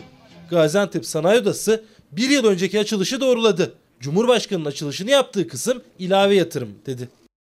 Acaba Saadet lideri bu manşeti ve bu haberi nasıl yorumlayacak? Efendim fabrikaların bazıları önceden açılmış, bazıları Evet. taşınmış filan. Evet. Yani iyi, güzel yani bence millete moral veriyorlar. Tabii insan gülsün mü ağlasın mı bilemiyor. Yani bütün zamanlarını algı operasyonuna tahsis ettiler şimdi. Yani ekipler ne yapıldığını değil, hangi haberin toplum nezdinde moralleri yükselteceğini düşünüyor, ona göre proje yapıyorlar. Ya bu da farkında değiller. Kendilerine zarar veriyor. Artık güvenmiyor insanlar. Bir yerde bir hata yaptıkları zaman bu hatadır diye kabul edilmiyor. Kasten yapıldı deniyor. Hata olduğu zaman bile. Bunun farkında değiller. Algı operasyonuyla siz ekonomiyi düzeltemezsiniz. Şimdi moral pompalanıyor. Sürekli olarak.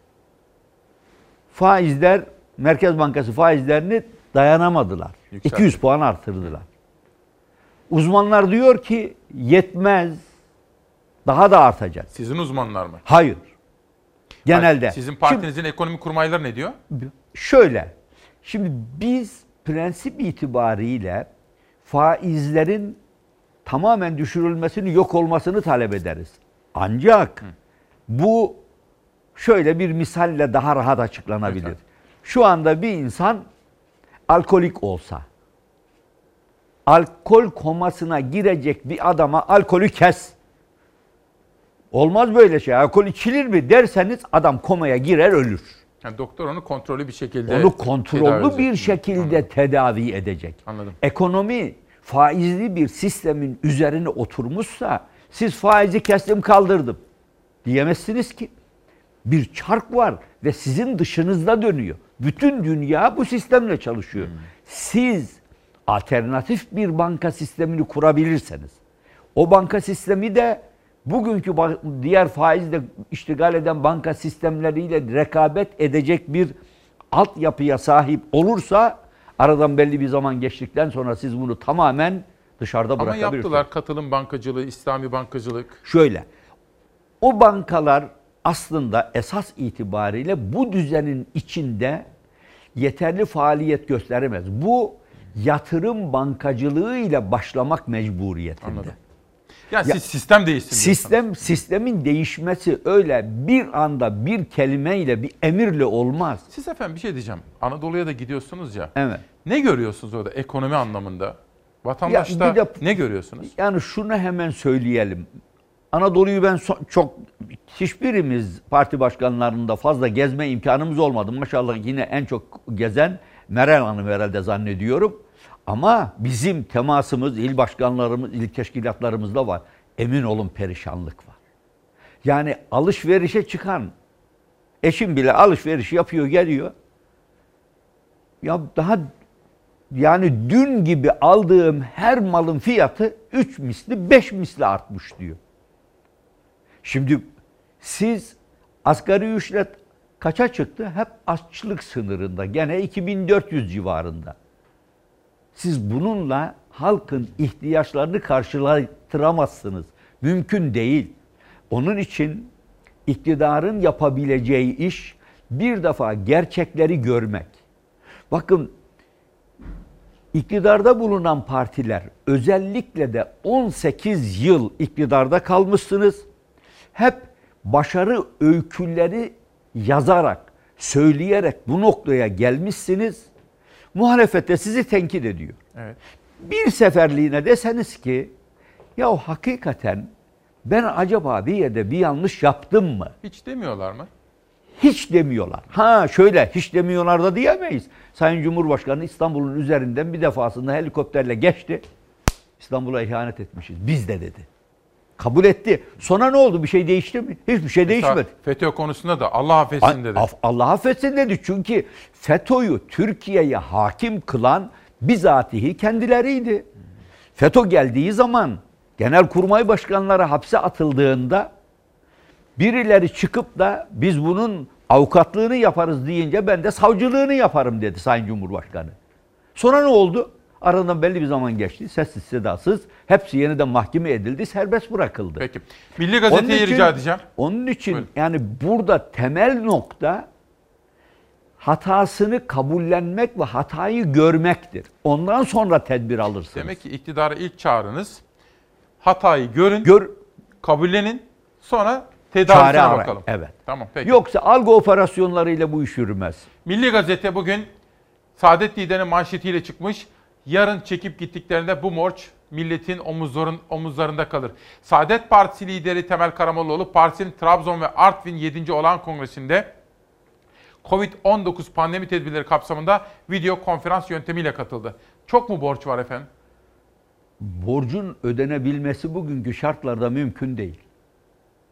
Çünkü siz para kazanırsanız borcunuzu ödersiniz. Kazanamıyorsanız bugünkü şartlarda Covid sebebiyle hem iç piyasada bir daralma meydana meydana geldi hem de turizm gelirlerinde. Kabahat kendilerinin değil ama bu borç ödenebilmesi için mutlaka sizin üretim yapmanız, yaptığınız bu üretimi de ihraç edebilmeniz lazım. Çünkü bizim borçlarımızın büyük bir kısmı döviz borcu. 400 o rakamlar da değişiyor sürekli sürekli olarak. Çünkü özel sektörde borç neredeyse 400 milyar doların üzerinde borcumuz var. 4 şu an en son rakam 431 milyar dolar. Bunun üçte biri devletin, üçte ikisi özel sektörün ancak özel sektöre garanti veren gene devlet. Ayrıca iç piyasada müthiş bir borç var. Borç altında eziliyor insanlarımız. Faizlerde düşük değil, yüksek. Onun için siz eğer bugün hala hakikaten havsalam almıyor benim. Siz bugün hala parayı üretime üretim yapmayan konulara harcarsanız yarın bu borçların altından kalkamazsınız. Benim dediğim o. Anladım. Türkiye hala yola, kavşaklara, tünellere, havaalanlarına, spor salonlarına, binalara hala devlet eliyle ve özel sektör milyarlar akıtılıyor. Yapmayın ya. Allah rızası için şu anda Türkiye'de inşaat dursa kimse ya benim eve, benim eve ihtiyacım var, benim şuna ihtiyacım var demez. Geçici bir zaman için bütün kaynaklarınızı üretime dönük yatırımlara tahsis edin. Ne olur bu yapılırsa? Olur? Bir üretim olur. O üretimi siz iç pazarda da dış pazarda da gelir için kullanırsınız. İki, yeni üretim, üretim için istihdam sahası açmış olursunuz. işsizlik aşağıya iner. Siz bu yatırımları yaptığınız, bu harcamaları yaptığınız zaman üretime geçince devlete de gelir, vergiler vasıtasıyla gelir artmaya başlar. Demek ki sizden anladığım hükümetin ekonomi yönetiminin öncelikleri yanlış. Tamamen. Parayı ya- Ama önce, harcadığımız yer yanlış. Doğru ama önceliklerin ötesine gidiyorum. Bu tarafa hiçbir şey harcamıyorlar. Her şey biz betona. Her şey betona, asfalta gidiyor. Anladım. Yeni Çağ Gazetesi gelsin. Yeni Çağ Gazetesi'nde efendim biraz tarım, çiftçi ki partinizin en fazla önem verdiği hususlardan biri Evet. bilirim. Bağlara, bahçelere acele kamulaştırma ile el konuldu. Verimli tarım arazileri çöp santrali kurmak için feda edildi. Manisa Salihli'de biyogaz enerji santrali uğruna ekili bahçelere Cumhurbaşkanlığı kararnamesiyle el konulması iktidarın çarpık tarım politikalarının yeni bir örneği oldu. Ne dersiniz efendim? Şimdi tabii böyle spesifik, özel bir konu olduğu zaman o konuyla ilgili benim bilgim yok. Genel bilgim olmayınca genel manada şimdi tarım önemli bir konu. Ben burada da bunu birkaç kere dile getirdim. Tarım bizim insan olarak hayatımızın devam edebilmesi için olmazsa olmaz. İnsanız, gıdamızı temin edeceğiz. O halde biz bir defa ekilmeyen arazimizin kalmaması lazım. İki, çiftçi tarımla uğraştığı zaman mutlaka para kazanması lazım ki onu devam ettirsin. Yoksa devam ettirmez.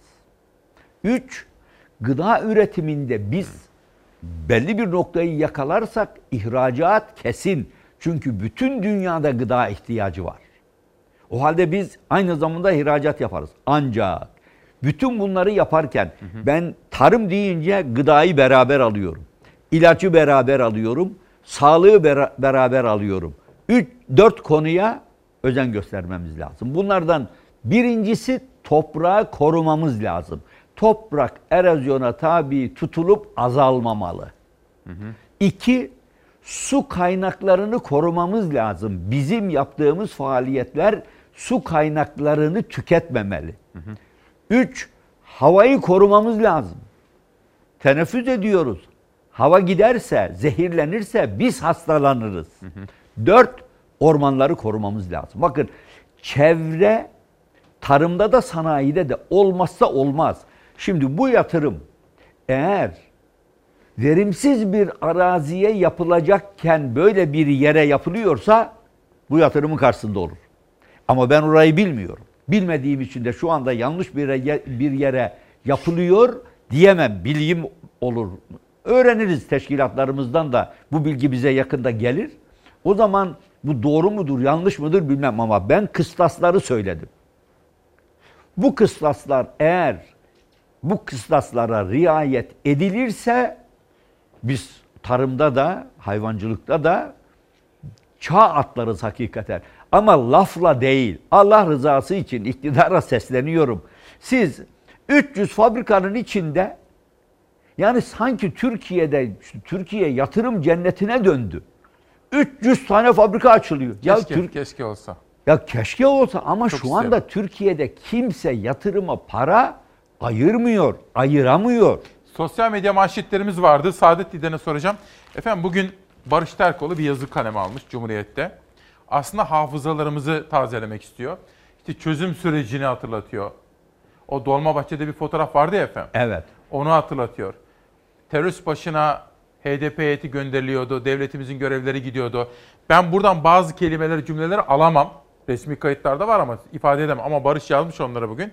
Kronoloji çıkarmış. Diyor ki bu bu yapıldı, bu bu yapıldı diyor. Sonra Öcalan'dan, terörist başından alındı mektup, şeye götürüldü. Nevruz'da okutuldu. Şimdi bakın Kübra Par Habertürk'te yazmış bunu. Evet. Bu operasyon HDP'ye desteği artırır, muhalefet ittifakını güçlendirir. Maalesef. HDP'nin kapatılmasının dahi önünü açacak bu gözaltılar nasıl bir etki yaratır? Benim cevabım net. Bu süreç HDP'ye desteği artırır, muhalefet ittifakını güçlendirir. Şimdi ben HDP'ye artırır, azaltır, muhalefeti güçlendirir oralarında değilim. Ben Evet. demokrasimizi, özgürlüğümüzü, ülkemizi, birliğimizi, beraberliğimizi istiyorum. Bunu bir yorumlar mısınız bize efendim? Şimdi bakın bu operasyon gene aynen ekonomide olan operasyon gibi bir operasyon. 300 tane fabrika açtık. Yapmayın ya. 300 tane fabrika büyük yani adet olarak bile çok fabrika. Ama yoğu dün açılanı bugün yeni açıyormuş gibi göstermeye kalkarsanız siz güven kaybedersiniz. Yani Sayın Cumhurbaşkanı hakikaten kendi danışmanlarını bir gözden geçirmeli. Kendisini doğru istikamete sevk etmeyen kim varsa ayıklamalı. Çünkü nihayet Cumhurbaşkanı'na bu bilgileri, bu politikaları birileri telkin ediyor. Kendiliğinden çıkmıyor. Bilgiler gönderiliyor, götürülüyor, veriliyor. O da ona göre politika belirliyor, ona göre açıklamalarda bulunuyor. Şimdi bu karar ben Hüdapar'ın dediği, Kübra Apar'ın dediği noktadayım. Bu karar toplumda özellikle Güneydoğu'da özellikle Kürt vatandaşlar nezdinde iktidara olan tepkiyi artırır. Sadece onlar nezdinde değil. Şimdi burada bizim geçen sefer adaylığımızı yapan Altan Bey de var. Altan Bey teröre 30 yıldır tavır koyan bir insan. Altan Tan. Tan. Sürekli olarak şu anda bunların içinde ılımlı olan yani bizim Kürt vatandaşlarımızla hemhal olup onları kazanmaya çalışan, uyumlu olmaya çalışan, terörle aralarına mesafe koymaya çalışan insanlar da şimdi bunun içine girdi. Efendim Ayhan Bilgen de öyle değil mi? Aynı şey tabii işte ve oraya gelecektim zaten. Şimdi siz bu tarzda ılımlı davrana, davranan insanları bile terörist muamelesine tabi tutarsanız bu toplumda tepki doğurur. Faydalı bir adım atmış olmazsınız. Ve büyük bir çelişki var. Yani havsalam almıyor. Ya bir ara siz insanları toplayacaksınız. Hakikaten bazıları çok keskin fikirlere sahip olmalarına rağmen hadi bakayım şu akil adamlar olarak çıkın şu Anadolu'ya bizi bir kucaklaştırın diyeceksiniz. Ondan sonra da hepsini terörist ilan edeceksiniz. Efendim Olmaz. bakın ben o zaman bir gazetenin başındaydım. Cumhurbaşkanlıktan aradılar. Dediler ki Sayın Erdoğan'ın böyle bir toplantısı ve patronlar var yanımızda. Evet. İşte Mehmet Emin Kara, Mehmet Aydın Doğan, Turgay Ciner, bütün medya patronları. Sayın Erdoğan'dan şunu duydum ben. Dedi ki barış için dedi gerekirse baldıran zehri içeceğiz dedi ve bir, bir süreç başlattığını söylemişti. Onu hiç unutmuyorum o Evet. yaklaşımları Şu- ama O yaklaşım doğruydu. O yaklaşım isabetliydi. Ha başarılı oldu olamadı kısa zamanda. Ama ısrarla sürdürülmeliydi. Siz böyle bir adım atarken o adımı istismar etmek isteyenlerin tepesine yumruğu vurursunuz. Ama yaşın yanında kuru da kurunun yanında yaş da yanar Bakın diyemezsiniz. efendim, Barış Terkoğlu'nun bugünkü yazısında detaya girmeyeceğim ama resmi kayıtlarda ima olarak sa- sadece şu kadarını söyleyeyim. Terör örgütü PKK'da dahil uluslararası güçlerin de kullandığı birer taşerondur aslında bunu biliyoruz. Ya bu PKK ile ayrım gözetmek gerekiyor aslında. Bu, bu siyaset yalnız arasında. bu o kadar açık bir gerçek ki. Yalnız arkadaşlara bir türlü anlatamadık başlangıçtan beri. Bunla- bu arkadaşlar iş başına geldikleri zaman ilk yaptıkları iş Amerika'nın Irak operasyonuna destek vermekti. O zaman dedi ki bakın Apa- Amerika Orta Doğu'ya iniyor. Amerika'nın bir büyük Orta Doğu projesi var. Aslında bu Amerika'nın gibi gözüküyor da İsrail'in projesidir. Şimdi bu projeyle Orta Doğu'yu yeniden dizayn etmeye karar vermişler. Bunun haritaları çizilmiş. Pentagon dergisinde yayınlanmış. Condoleezza Rice denilen hanım Dışişleri Bakanlığı yaptı bir ara. Bunun ısrarla savunucusu oldu. Orta Doğu'ya bunlar indiği zaman PKK'yı bunlar büyütür, devlet haline getirir. Şu anda bu, bununla karşı karşı. PKK bile artık bir tarafta kaldı. YPG de girdi aynı kategorinin içine. Siz orada artık PKK ile savaşmıyorsunuz. Amerika ile savaşıyorsunuz. Doğrudan doğruya. Emperyalizmle. Emperyalizmle sava- savaşıyorsunuz. Geçelim. Bu gerçeği görmeden çözemezsiniz Orta Doğu projesini. Şimdi efendim bu tekrar adil düzen ben rahmetliyi anıyorum. Bu arada efendim dün e, rahmetliye gittiniz herhalde Fatiha okudunuz. Evet, Onun gittik, fotoğrafı da var. ettik, evet. Tam da bugün hem onu hem de bir diğer rahmetli Ecevit'i anacağım. 10 kuşağında da Kuzey Kıbrıs'ta bir bağlantım olacak. Bu Tabii. milli davayı da unutturmamak istiyorum. Tabii. Hakimlik ve savcılık sınavında 18 bin kişinin içinde 96. olduğu mülakatta elendi. Evet. evet. Tabii ama şimdi bir eleme mekanizmasını kurdular.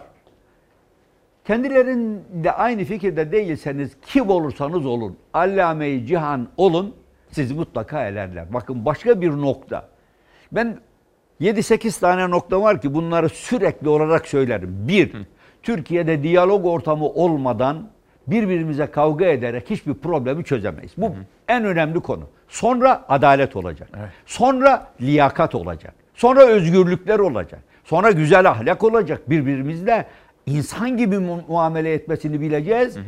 Ne para yiyeceğiz ne de yedireceğiz. Haram yemeyeceğiz. Haram yemeyeceğiz. Şimdi buradaki liyakat konusu öyle bir konu ki ülkeyi bu kalkındırır. AK Parti'yi bu ayağa kaldırır. Siz bir problemi çözmek için bir kurum var. O kurumun başına bir adam arıyorsunuz. İmtihan yapıyorsunuz veya, orada yetkili bir makama birisini alacaksınız. İmtihana giriyor, başarılı oluyor. Diyorsunuz ki bu adam benim sözümü dinlemez. Ben bunu almam. Eley. Olur mu? Orada 98 almış. Şimdi ben başka bir noktaya geleceğim burada yalnız.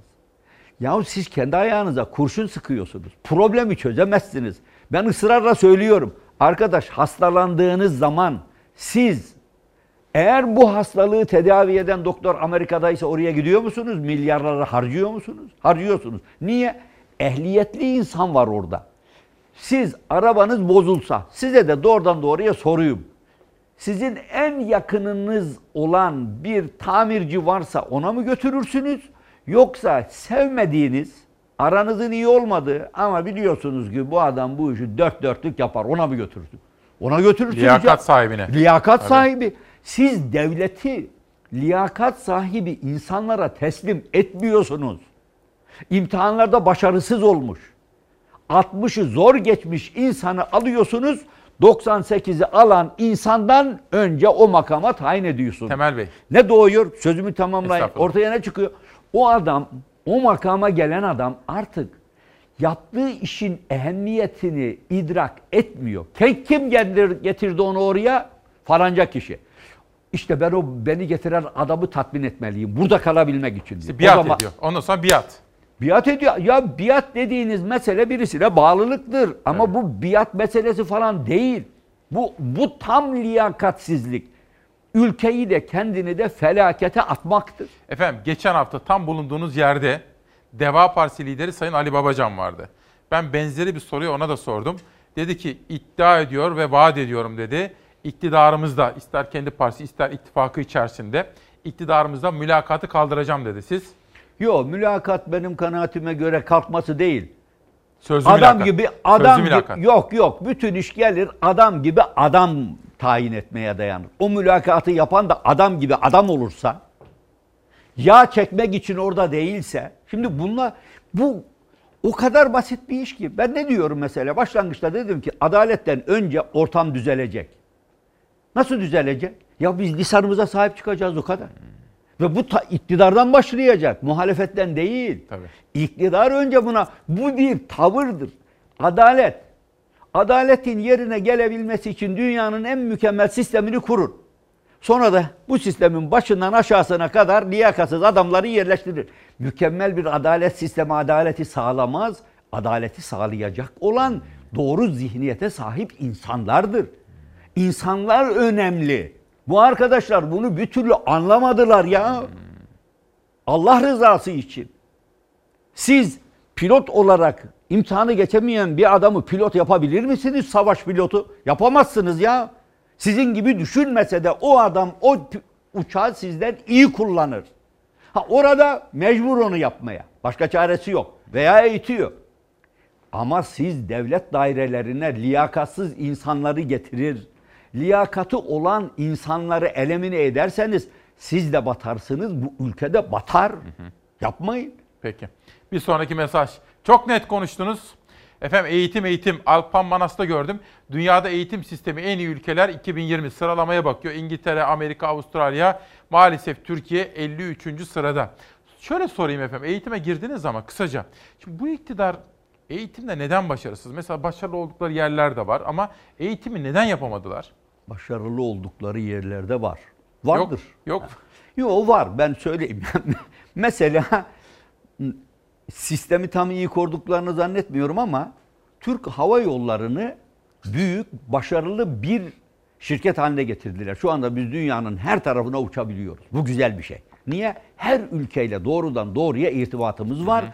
Uçağımıza, kendi uçağımıza bindiğimiz zaman o ülkelere doğrudan doğruya gidebiliyoruz. Bu bana göre bir başarı. İllerimizde de var. Ha bunun içinde yapılan hatalar var. Onu bir kenara bırakıyorum. Şimdi eğitime geldiğimiz zaman biz eğitimde bir taban yoklaması yaptık. Çok kısa bir zaman önce ben bunu açıkladım. Bir hafta kadar önce açıkladım. Tam bir hafta aslında. Memnuniyet analizi bizimki.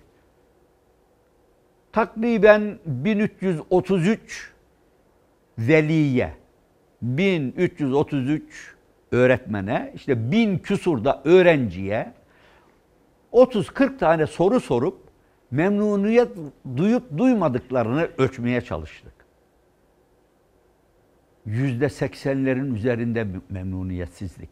Öğretmenlerde daha fazla. Öğrenciler bunu bile bile bunu hissediyorlar. Şimdi siz eğitimi düzelteceğim diye inşaatla işe başlarsanız sınıfta kalırsınız.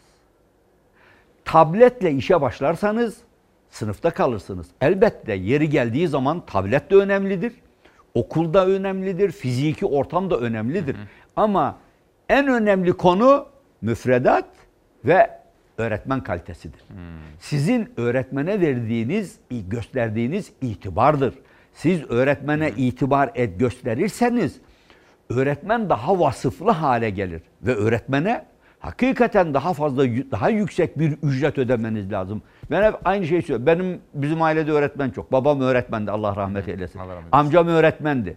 Babam ilk mezun olduğunda 1930'larda veya 29-30. Evet. Belki de 32'dir bilmiyorum. Cumhuriyet'in ilk dönemi. İlk dönemi. Köye gitti. Oğlum dedi ben o dönemde aldığım maaşı bir daha alamadım. Ayda 52 lira alıyordum. Köyde bizim koyunun çifti 2,5 liraya gidiyordu dedi. Bu 20 bin lira eder ya. Çok enteresan. Ve o yokluk zamanlarında. O, o, o yokluk zamanında ben bir daha kurulmuş. babam emekli olduğu zaman 600-650 lira maaşla 1974'te emekli oldu. Şimdi düşünün siz. Bir şey değil mi? Müthiş bir örnek verdiniz. E bu, bu, ama bu gerçek. Bizzat yaşadığınız.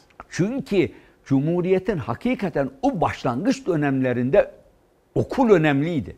Öğretmen önemliydi.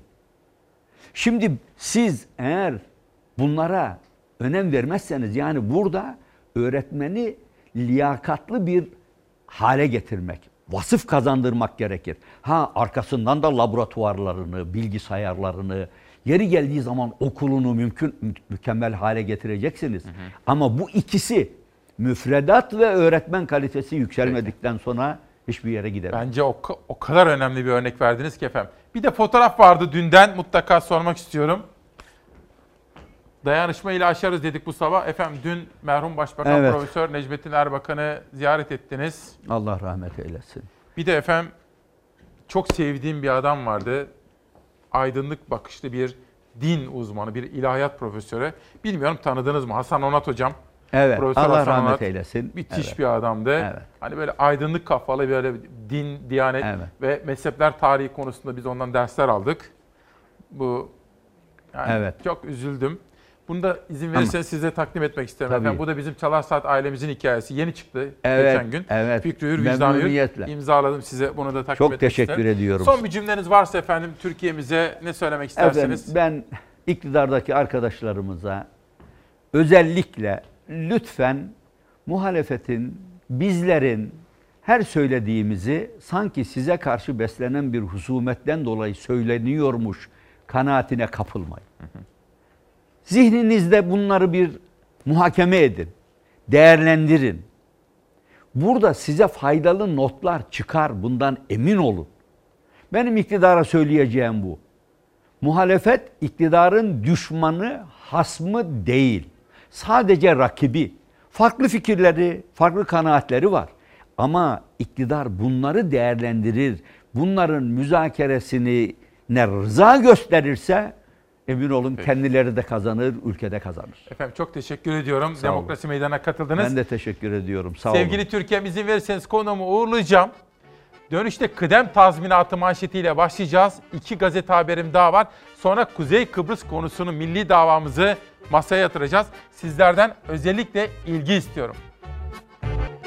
28 Eylül 2020 Pazartesi sabahında İsmail Küçükkaya ile bir hakikat yolculuğundasınız. Demokrasi Meydanı'nda Kuzey Kıbrıs konusu gündeme gelecek. Hiçbirinizin ilgisinin bir parça bir nebze olsun azalmasını istemiyorum bu bölümde. Her zaman ilgi gösteriyorsunuz ama Kuzey Kıbrıs'a çok fazla ilgi göstermemiz gerekiyor. Gündemden çok düştü. Biraz gündeme getirmek istiyorum. Önemli hususlar var. Bugün ilk kuşaktan itibaren her kuşakta sizlere aktardım. Ermenistan-Azerbaycan arasında yaşanan gerilim ve Türkiye'nin biz Azeri kardeşlerimizin yanındayız mesajları manşetlerde. Hürriyetten okumuştum. Ermenistan saldırdı, Azerbaycan püskürttü. Karabağ ateşi diye bir manşetle çıktı bu sabah.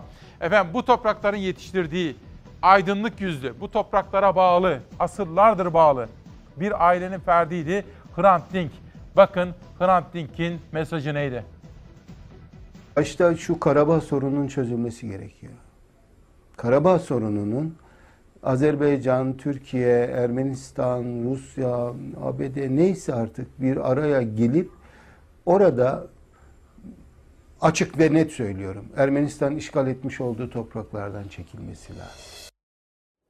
Hrant Dink'e de kıydılar öyle değil mi efendim? Peki bugün ilk kuşaktan itibaren bu konuyu ana gündem maddesi haline getirdik. Akşam da izleyeceğiz. Selçuk Tepe'nin sunumuyla Fox Haber'de bütün detayları izleyeceksiniz. Yarın da İsmail Küçükkaya ile Çalar Saat'te. Yani bugünün ana hikayesinde işte bu tartışma var. Acaba bundan sonra ne olur? İki, sağlık meselesi gündemde. Ek ödenekte adalet nerede diye sorduk. Şu andan itibaren yönetmen koltuğunda Savaş Yıldız var. Şehnaz'da devir teslimi yaptılar efendim. Savaş Yıldız okuyorum evet. Sağlık Bakanlığı pandemiyle 7 aydır gece gündüz mücadele veren sağlık çalışanları için ek ödeneği artırdı ama hastanelerde görev yapan din görevlerine %100 verince hiç kimse Diyanet görevlilerine %100 zammı eleştirmedi ama eleştiri konusu şu oldu. Neden sağlık çalışanlarına adaletsiz davranılıyor? Neden sağlık çalışanlarına da %100 yapılmadı? Fotoğrafta bakın.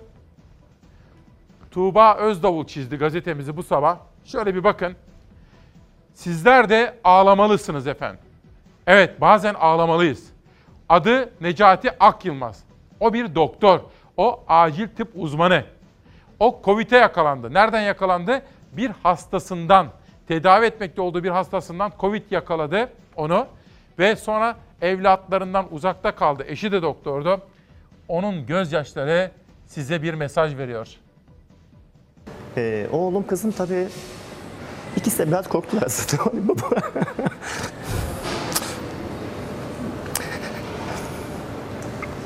Sanırım e, benimle ilgili biraz endişelendiler diyebiliriz. Hastalarına şifa olmak için çalışırken koronavirüse yakalandı. Hastalığı yenen doktor zorlu tedavi sürecini anlatırken gözyaşlarına boğuldu.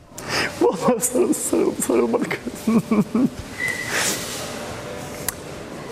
Kusura bakmayın. İstanbul Kanuni Sultan Süleyman Eğitim ve Araştırma Hastanesi'nde acil tıp uzmanı olarak çalışan Doktor Necati Akyılmaz, tedavi ettiği bir hastadan koronavirüs kaptı. 22 Mart tarihinde testimin pozitif çıktığını, e, muhtemel bir hastadan bu vakayı kapmış olduğumu e, öğrendim. Biz eşimle beraber yaklaşık 3,5 ay boyunca oğlumdan ve kızımdan ayrı kaldık. Eşi de kendi gibi doktor olan Necati Akyılmaz görev yaptığı hastanede 6 gün süren tedavi sonunda sağlığına kavuştu. Görevinin başına dönen Necati Akyılmaz, hastalıkla mücadelede yaşadığı zorlu süreci anlatırken duygusal anlar yaşadı. Sık sık aradılar beni, telefonda konuştuk.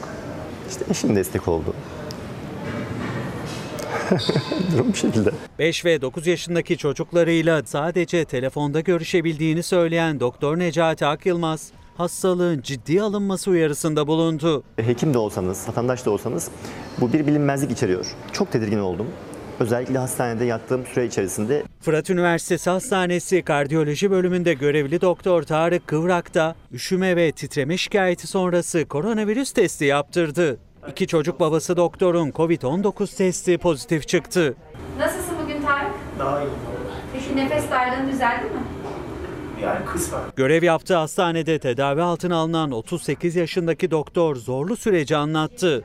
Hayata tutunan Tarık Kıvrak hastalığı hafife alanları uyardı. Kurallara uyulmasını istedi. Süreç gerçekten çok ağır ve acı bir süreç. Düğün, nişan, e, tören, e, sosyal aktivite gitmeyin. Yani bir, bir, bir buçuk yıl, bir yıl, bir buçuk yıl bunu sıkmamız lazım. Ancak bu şekilde başa çıkabiliriz. Aynı hastanede pandemi polikliniğinde çalışan Doktor Şafak Özer Balin'de duyarsız vatandaşlara seslendi. Sevdikleriniz ve kendiniz için kurallara uyun dedi. Ve bazı vakalar yakınlarını görmeden, yakınlarıyla vedalaşamadan maalesef hayatını kaybediyor ve bu çok büyük bir acı. Gerek yakınları için gerekse bizler için. Akdeniz Üniversitesi Hastanesi Acil Tıp Anabilim Dalı Başkanı Profesör Doktor Yıldıray Çete, hastalığın ilk gününden itibaren doktorların zorlu şartlarda fedakarca çalıştığını söyledi. Hastaların yaşadığı sürecin zorluğuna dikkat çekti. Korona alanına almaya çalıştığımız genç bir kadın hastanın e, sedyeyi ve kapıları tutarak içeri girmek istememesini, çığlık atmasını hatırlıyorum. Bencil olmayan herkes, başkasını da düşünen herkes kurallara uyacak. Maske takacağız, mesafeye dikkat edeceğiz ve hijyen kurallarına özen göstereceğiz. Meral Akşener'in bir mesajı ve gençlere dair bir manşet var sırada. Murat Koca Ardıç içinde zenginlik var isimli kitabıyla 3 dilek hakkım var diyor. Alaaddin gelse dese ki şişeden çıksa. Dile benden ne dilersen. 3 dileğiniz var. Ne dilerdiniz? İmamın son dosyası Ertan Yılmaz'ın yazdığı, imzaladığı bir kitapta bu sabah Çalar Saat'te. Meral Akşener'den gençlere bir mesaj var. Peki sen gençlerimize ne verdin Sayın Erdoğan diye soruyor. İşsizlik verdin, umutsuzluk verdin, bunalım verdin. Sen gençlerimize vere vere içinde nefes alamadıkları, ait hissedemedikleri bir Türkiye kocaman bir hapishane verdin diyor Meral Akşener. Gençlerimiz bu haberi izlerken ben de Halk TV kapatıldı. Halk TV'de görev yapan arkadaşlarımla dayanışma duygularını paylaşmak isterim. Ve bu manzaranın Tele1'in kapatıldığı bir Türkiye fotoğrafının, Halk TV'nin karartıldığı bir Türkiye fotoğrafının, gazetecilerin kendilerini baskı altında hissettikleri bir Türkiye fotoğrafının hiçbirimize yakışmadığını, iktidarın da bundan gurur duymaması gerektiğini, bunda gurur duyulacak hiçbir şey olmadığını bilmesini hatırlatmak isterim. Söyler misin Sayın Erdoğan? Gençlere ne diyelim? Gençlere ne diyelim? Canın sıkıldıkça onlara sarıyorsun. Özgürlüklerine, haklarına el koyuyorsun. Hayalleri zaten kalmadı. Gelecekten umutlarını da kesiyorlar. Ama senin umurunda bile değil. Her üç gencimizden biri işsiz. Sen hala 2023'ten, 2053'ten, 2071'den bahsediyorsun. 1071 Türk gençliğine vatan verdi. 1453 Türk gençliğine Peygamber Efendimizin müjdelediği İstanbul'u verdi. 1923 Türk gençliğine Türkiye Cumhuriyeti'ni verdi. Atatürk muhtaç olduğun kudret damarlarındaki asil kanda mevcuttur diyerek Türk gençliğine özgüven ve umut verdi. Peki sen gençlerimize ne verdin Sayın Erdoğan? İşsizlik verdin, umutsuzluk verdin, bunalım verdin. Bak sordular gençlere. Dediler ki Türkiye dışında yaşamak ister misin? Yüzde 62'si ne dedi biliyor musun? Evet dedi. Hem de geri dönmemecesine evet dedi. İşte gençlerimize verdiğin armağan Sayın Erdoğan Türkiye'den kaçma isteği. İşte verdiğin armağan bu. İçinde nefes alamadıkları, ait hissedemedikleri bir Türkiye. Sen gençlerimize kocaman bir hapishane verdin Sayın Erdoğan. Kocaman bir hapishane verdin Sayın Erdoğan. Esnek çalışma modeli adı altında kıdem tazminatına dokunmak mı istiyorlar? Sendikalardan böyle çağrılar var. Bir çalışan olarak Latif abimiz, teknik yönetmen, Fatma Sağlık hepimiz bu konunun takipçisiz. Kıdem tazminatı haberi biraz sonra burada olacak efendim. Küçük bir teknik detay var. Arkadaşlarım bitirmek üzere. Ve dayanışma içindeyiz diyoruz. Halk TV 5 günlüğüne karartıldı. Üzüntülüyüz. Hayalini kurduğumuz Türkiye özgür bir ülkeye.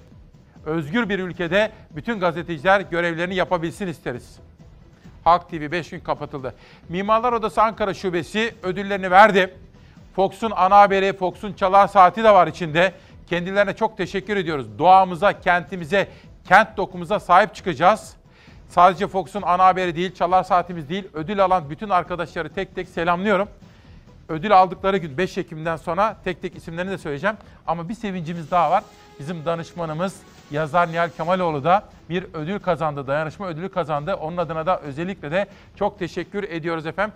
Daha evvel halk evlerinden bir ödül kazanmıştı. İstanbul Tabip Odası'ndan da şehir hastanelerine ilişkin yaptığı yayınlar nedeniyle, yazıları nedeniyle de ödül almıştı. Nihal Kemaloğlu'nu da kutluyorum. Mimarlar Odası ile ilgili o ödül töreni bizzat takip edeceğiz. Şimdi Kuzey Kıbrıs'a gidiyoruz. Hazır mı Savaş? Gidelim. Evet, Kuzey Kıbrıs'ta Dışişleri Bakanı çok önemli bir isim Kudret Bey. Kudret Özersay. Günaydın efendim, nasılsınız? İsmail Bey merhaba, günaydın. Türkiye'ye günaydın. Çok teşekkür ediyoruz. Kuzey Kıbrıs'a, oradaki bütün dostlarımıza, kardeşlerimize de sevgilerimizi söylemek istiyoruz. Efendim seçim var, İyi nasıl tabii. gidiyor işler? Ee, seçim giderek tabii yoğunlaşıyor. Bir taraftan salgın ve onun etkileri, ona ilişkin tedbirlerin uygulanması genelde vatandaşın gündemi ekonomi ve sağlık e, ağırlıklı. Ama yavaş yavaş Doğu Akdeniz bölgesinde yaşanan gelişmeler ve yapılan açıklamalarla vatandaş da bu Cumhurbaşkanlığı seçiminin e, önemini giderek daha fazla e, anlayan, daha fazla gündeminin üst sıralarına doğru çıkmaya başladığı, herkesin biraz daha fazla dikkatle bakmaya başladığı bir konu haline gelmeye başladı diyebilirim açıkçası. Şimdi birazcık bize seçimden bahseder misiniz? Şimdi kim seçim çok yakında yapılacak.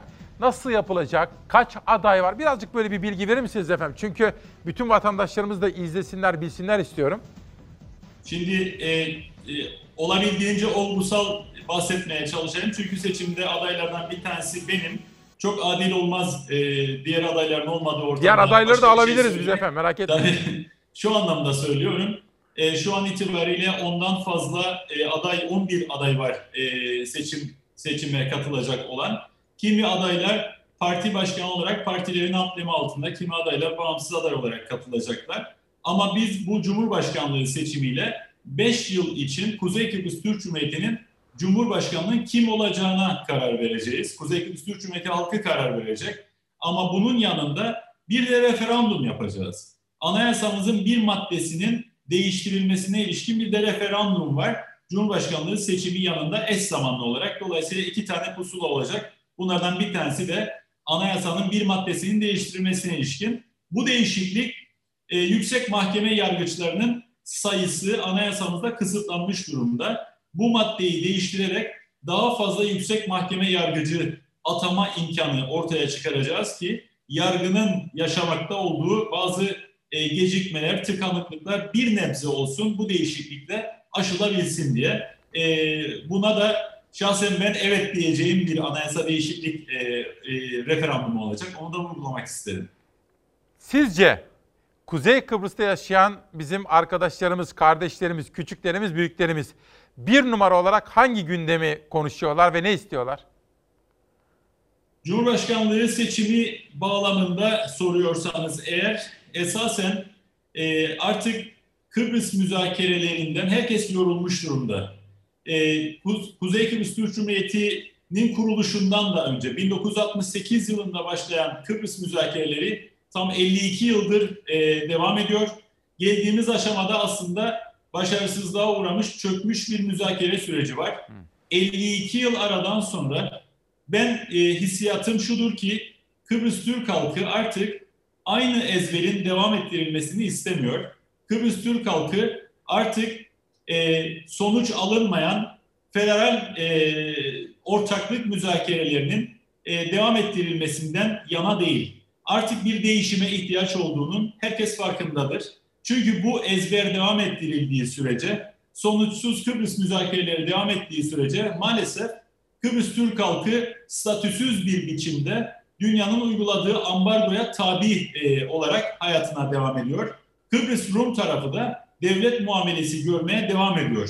Bu nedenle ihtiyacımız olan şey e, federal bir ortaklık. Madem ki Kıbrıs Rumlar federal bir ortaklık e, noktasında hazır değiller, bizimle yönetimi, devleti, zenginliği paylaşmaya hazır değiller. Demek ki Kıbrıs'ın şartları federal bir ortaklığa hazır değil. O nedenle belki daha farklı bir ortaklığı artık konuşmak veya iki devletin fiilen var olduğu bu coğrafyada iki devlet arasındaki ilişkilere dayalı bir ortaklığın temelleri üzerinden hareket etmek gerekiyor. Bu da esasen doğal gaz konusunda iki tarafın oturup paylaşmasını gerektiren bir süreçtir. Şunu söylemeye çalışıyorum. Evet. Madem ki bütün dünya ve Kıbrıs Rumlar bu doğal kaynaklar ve doğal gaz e, konusunda Kıbrıslı Türklerin de hakkı var diyorlar.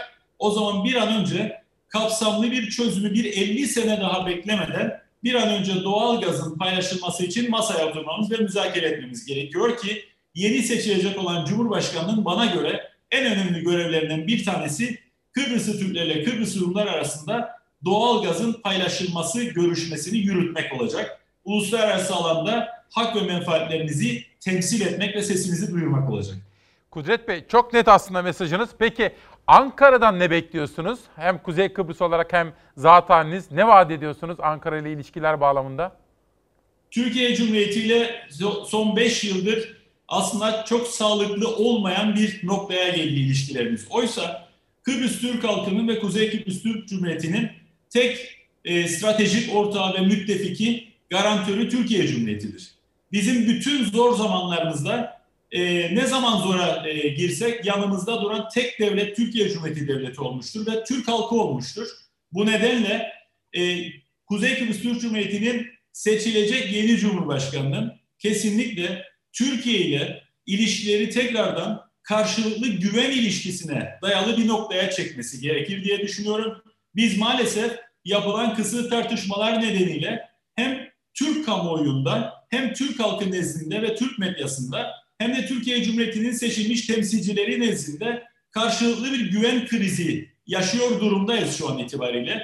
Oysa son 5 yıl içerisinde e, şu an görevli olan Cumhurbaşkanı'nın bir takım politikaları ve özellikle kullandığı dil ve söylemler nedeniyle Türkiye Cumhuriyeti ile Kuzey Kıbrıs Türk Cumhuriyeti arasındaki ilişkinin geriye gittiği kanaatindeyim. Sağlıksız bir noktaya geldiği kanaatindeyim.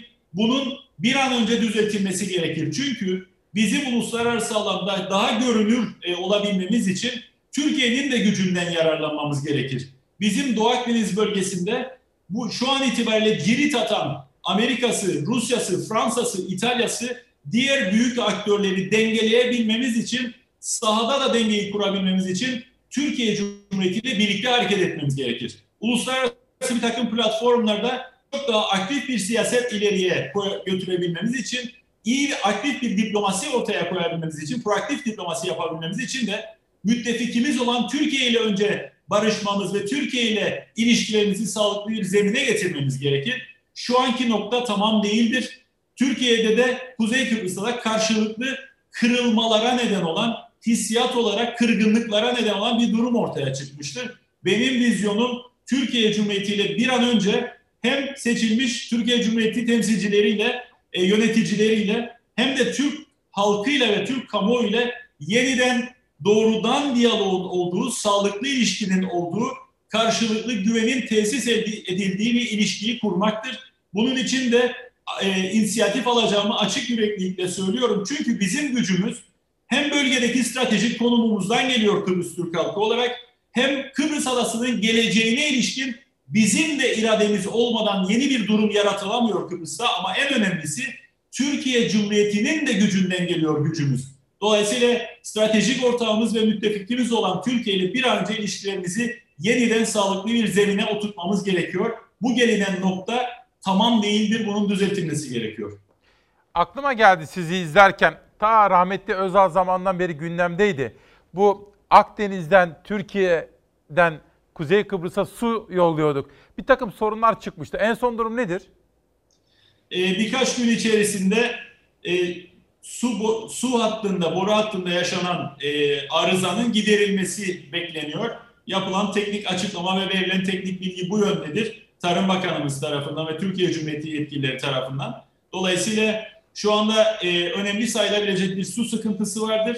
Ama e, bu arızanın giderilmesiyle bu sıkıntı, sıkıntının da ortadan kalkacağını düşünüyorum açıkçası. Ama bir hususa daha vurgu yapmak Lütfen, istiyorum. lütfen. Artık e, yarım asırdan uzun bir süredir biz hep Kıbrıs müzakereleri, Kıbrıs görüşmeleri üzerinden değerlendirme yaparak Cumhurbaşkanlığı seçiminde karar veriyorduk. Oysa bugün geldiğimiz noktada Doğu Akdeniz bölgesinde çok önemli gelişmeler yaşanıyor. Bu bölgeye giren diğer devletlere baktığımızda Kıbrıs Adası'nın da Kuzey Kıbrıs Türk Cumhuriyeti'nin de öneminin ciddi anlamda artmış olduğunu görmemiz gerekiyor. Ve bugün itibariyle artık sadece Kıbrıs görüşmeleri bağlamında Kıbrıslı Rumlarla ilişkiyi kimin yürüteceği değil, aynı zamanda Türkiye Cumhuriyeti ile daha sağlıklı bir ilişkiyi kimin kuracağı ve aynı zamanda uluslararası aktörler ve dünya ile hak ve menfaatlerimizi Doğu Akdeniz'deki bu artan önemimiz çerçevesinde kimin daha iyi koruyacağına karar vereceğimiz bir Cumhurbaşkanlığı seçimine doğru gidiyoruz.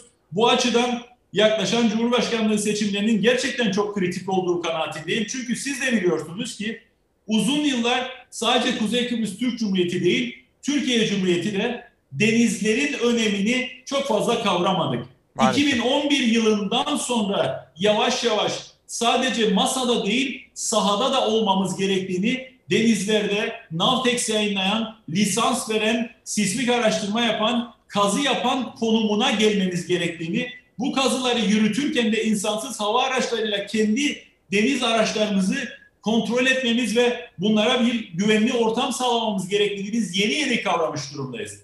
Dolayısıyla Kuzey Kıbrıs Türk Cumhuriyeti'nde de uluslararası hukuktan, diplomasiden, uluslararası ilişkilerden ve deniz hukukundan anlayan ve bu durumu doğru okuyabilecek olan bir Cumhurbaşkanı'nın görevde olması Türkiye Cumhuriyeti ile birlikte çok yakın bir müttefik ilişkisi çerçevesinde Doğu Akdeniz'de Türkiye'nin de Kuzey Kıbrıs Türk Cumhuriyeti'nin de ortak hak ve menfaatlerimizi çok daha iyi biçimde savunabileceğimiz ve başkalarının bizim aleyhimize fiili durum yaratmasına müsaade etmeyeceğimiz çok daha sağlam bir zemin yaratabiliriz. Böyle bir fırsat penceresi var önümüzde. Bu Cumhurbaşkanlığı seçimi özellikle bu açıdan son derece önemlidir diye düşünüyorum. Kudret Bey size bir soru daha soracağım. Ekonomi bağlamında yani Kuzey Kıbrıs'ın ekonomisini nasıl yukarı kaldırabiliriz, işsizliği nasıl önleyebiliriz? Ama izin verirseniz söz vermiştim izleyenlerimize kıdem tazminatı konusunda da Türkiye'deki gelişmeler bağlamında bir haberim vardı. Hazır mı arkadaşlar? Benim bir emekçi olarak benim, bütün ekip arkadaşlarımın, Türkiye'de çalışan milyonlarca emekçinin vazgeçilmez ve dokunulmaz haklarıdır. Yarın bir gün işsiz kalabiliriz, olabilir. Ama biz bugünlerde çalışırken bizim adımıza yarınlardaki zor günlerimiz için biriken kıdem tazminatımıza dokunulamaz.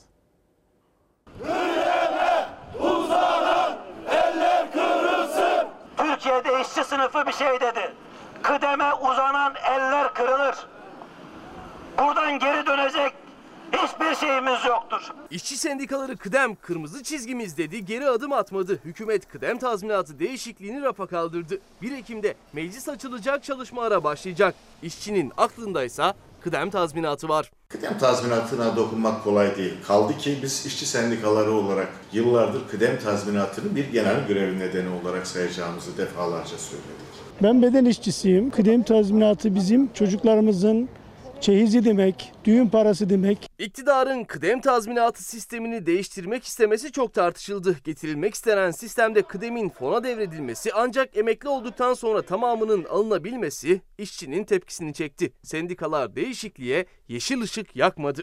Asla izin vermeyeceğiz. Yok kazanılmış haklar korunacak, yok e, kamudaki işçilere dokunulmayacak şekliyle işçilerin kafası bulandırılmaya ve işçiler bölünmeye çalışılıyor. Gelen tepkiler üzerine fona devir sistemini erteledi hükümet. Ancak iş hayatı için yeni bir düzenlemenin hazırlandığı konuşuluyor. Adı da esnek çalışma modelleri. Amacımız işçilerimizin kıdem tazminatı haklarını birilerinin insafına bırakmadan kalıcı ve garantili bir sisteme bağlamaktır. İktidar kıdem tazminatını kullanarak yeni bir fon yaratma hevesine kapılmış. Hangi işçi, hangi çalışan inanır sizin emekçinin menfaatine bir fon kurup sözüm ona tamamlayıcı emeklilik sistemi kurabileceğiniz? Tamamlayıcı emeklilik sistemi adı altında kıdem tazminatı hakkı ortadan kaldırılmaya çalıştı. Esnek çalışma modelleri yöntemiyle kısmi zamanlı çalışma, yarı zamanlı çalışma, uzaktan çalışma gibi modeller iş hayatında olacak. Burada belirli süreli iş sözleşmeleri söz konusu olursa kıdem tazminatını alabilmek zorlaşacak. Bütün emek örgütlerine, bütün sendikalara çağrımızdır.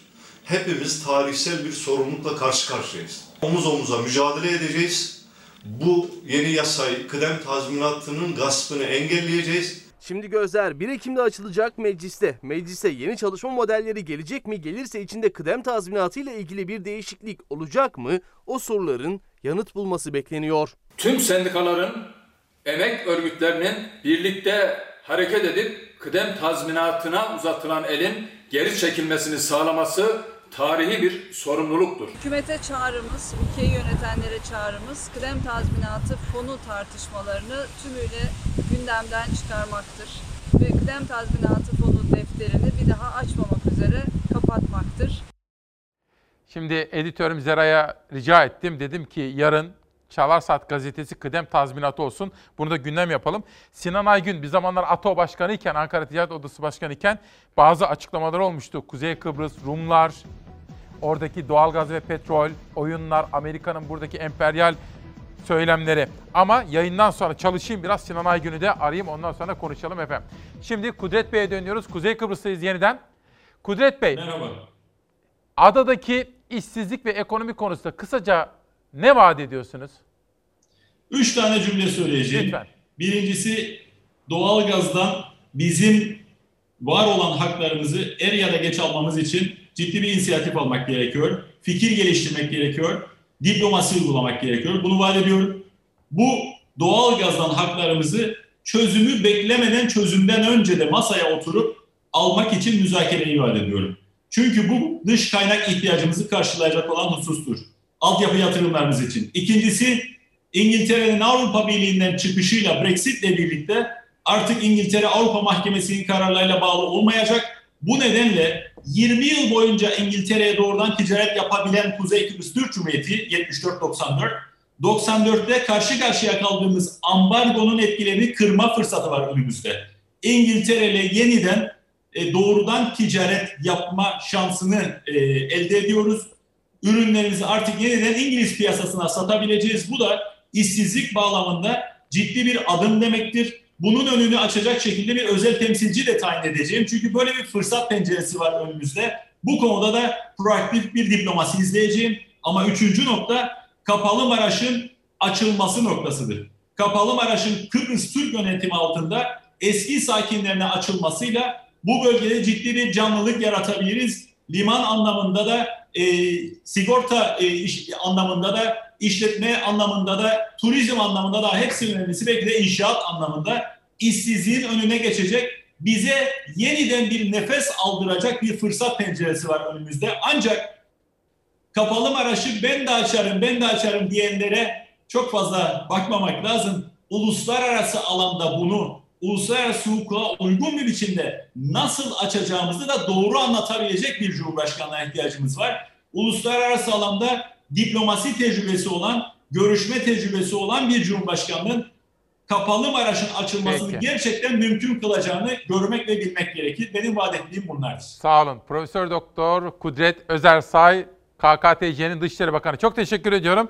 Ben te- Sağ olsun, var olsun. Kuzey Kıbrıs'taki gelişmeleri dikkatle takip edeceğim. Bugün Sinan Aygün'le konuşacağım. Biraz önce yolladı bana 2005'e dair oradaki bir takım numaralar vardı da onları konuşalım bugün. Benim adım Karanfil. Yahya Bilican yazmış. İsmail Küçükkaya imzalayarak yollamış. Ve çocukluğumun çalınmış uykuları. Ambargo haberi var efendim. Suudi Arabistan Türk mallarına ambargo uyguluyor. Ama tam bir şey söyleyecektim. Çocukluğumuzla ilgili dönüşte. Suudi Arabistan Türk mallarına karşı skandal bir şekilde ambargo başlattı. 1 Ekim'den itibaren Türkiye menşeli ürünleri almayacağını açıkladı. Suudi Arabistan'ın İstanbul Başkonsolosluğu'nda yaşanan Cemal Kaşıkçı cinayeti, Körfez ülkeleri arasında yaşanan gerilim, Türkiye ile Suudi Arabistan ilişkilerini sarstı. Riyad yönetimi geçtiğimiz yıldan bu yana üstü örtülü olarak Türk mallarına ambargo uygulamaya başladı. Türkiye'den ithal edilen ürünlerdeki vergiyi %5'ten %15'e çıkardı. O örtülü ambargo artık açık bir hale geldi. Cumhuriyet gazetesinin haberine göre Suudi Arabistan 1 Ekim'den itibaren Türk mallarına ambargo uygulanacağını açıkladı.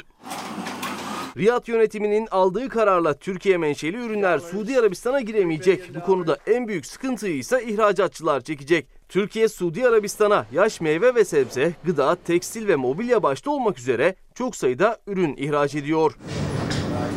Kriz çözülebilecek mi? Aşılması için adım atılacak mı? Şimdi gözler Ankara'dan gelecek açıklamalarda. Yarınki ana gündem maddelerimizden birisi kıdem tazminatı olacak. O da şimdiden belli oldu. Editörüm ve yönetmeni beni uyarıyor. Söyleyin arkadaşlar. Azerbaycan'da kısmi seferberlik ilan edildi. Akşam Selçuk Tepe'nin sunacağı Fox Ana Haber'de detayları. Yarın da İsmail Küçüköy ile Çalar Saat'te en son gelişmeleri sizlere aktaracağım. Kitaplarla kapatalım. İşte yeni çıkan kitaplar Avuçlarımda Güneş, Kardele'nin Hayali ve 35 Fikret Yıldırıcı. Bakın kadere ilişkin bir sözü vardı. Çok güzeldi. Onu da sizlere şöyle bir aktaralım. Kaderin hep güzel yazılsın diyor bakın. Kaderin hep güzel yazılsın. Aklıma gelmiş de tam söyleyememiştim. Şairin dediği gibi gökyüzü gibi bir şey bu çocukluk. Nereye gitsen peşinden geliyor.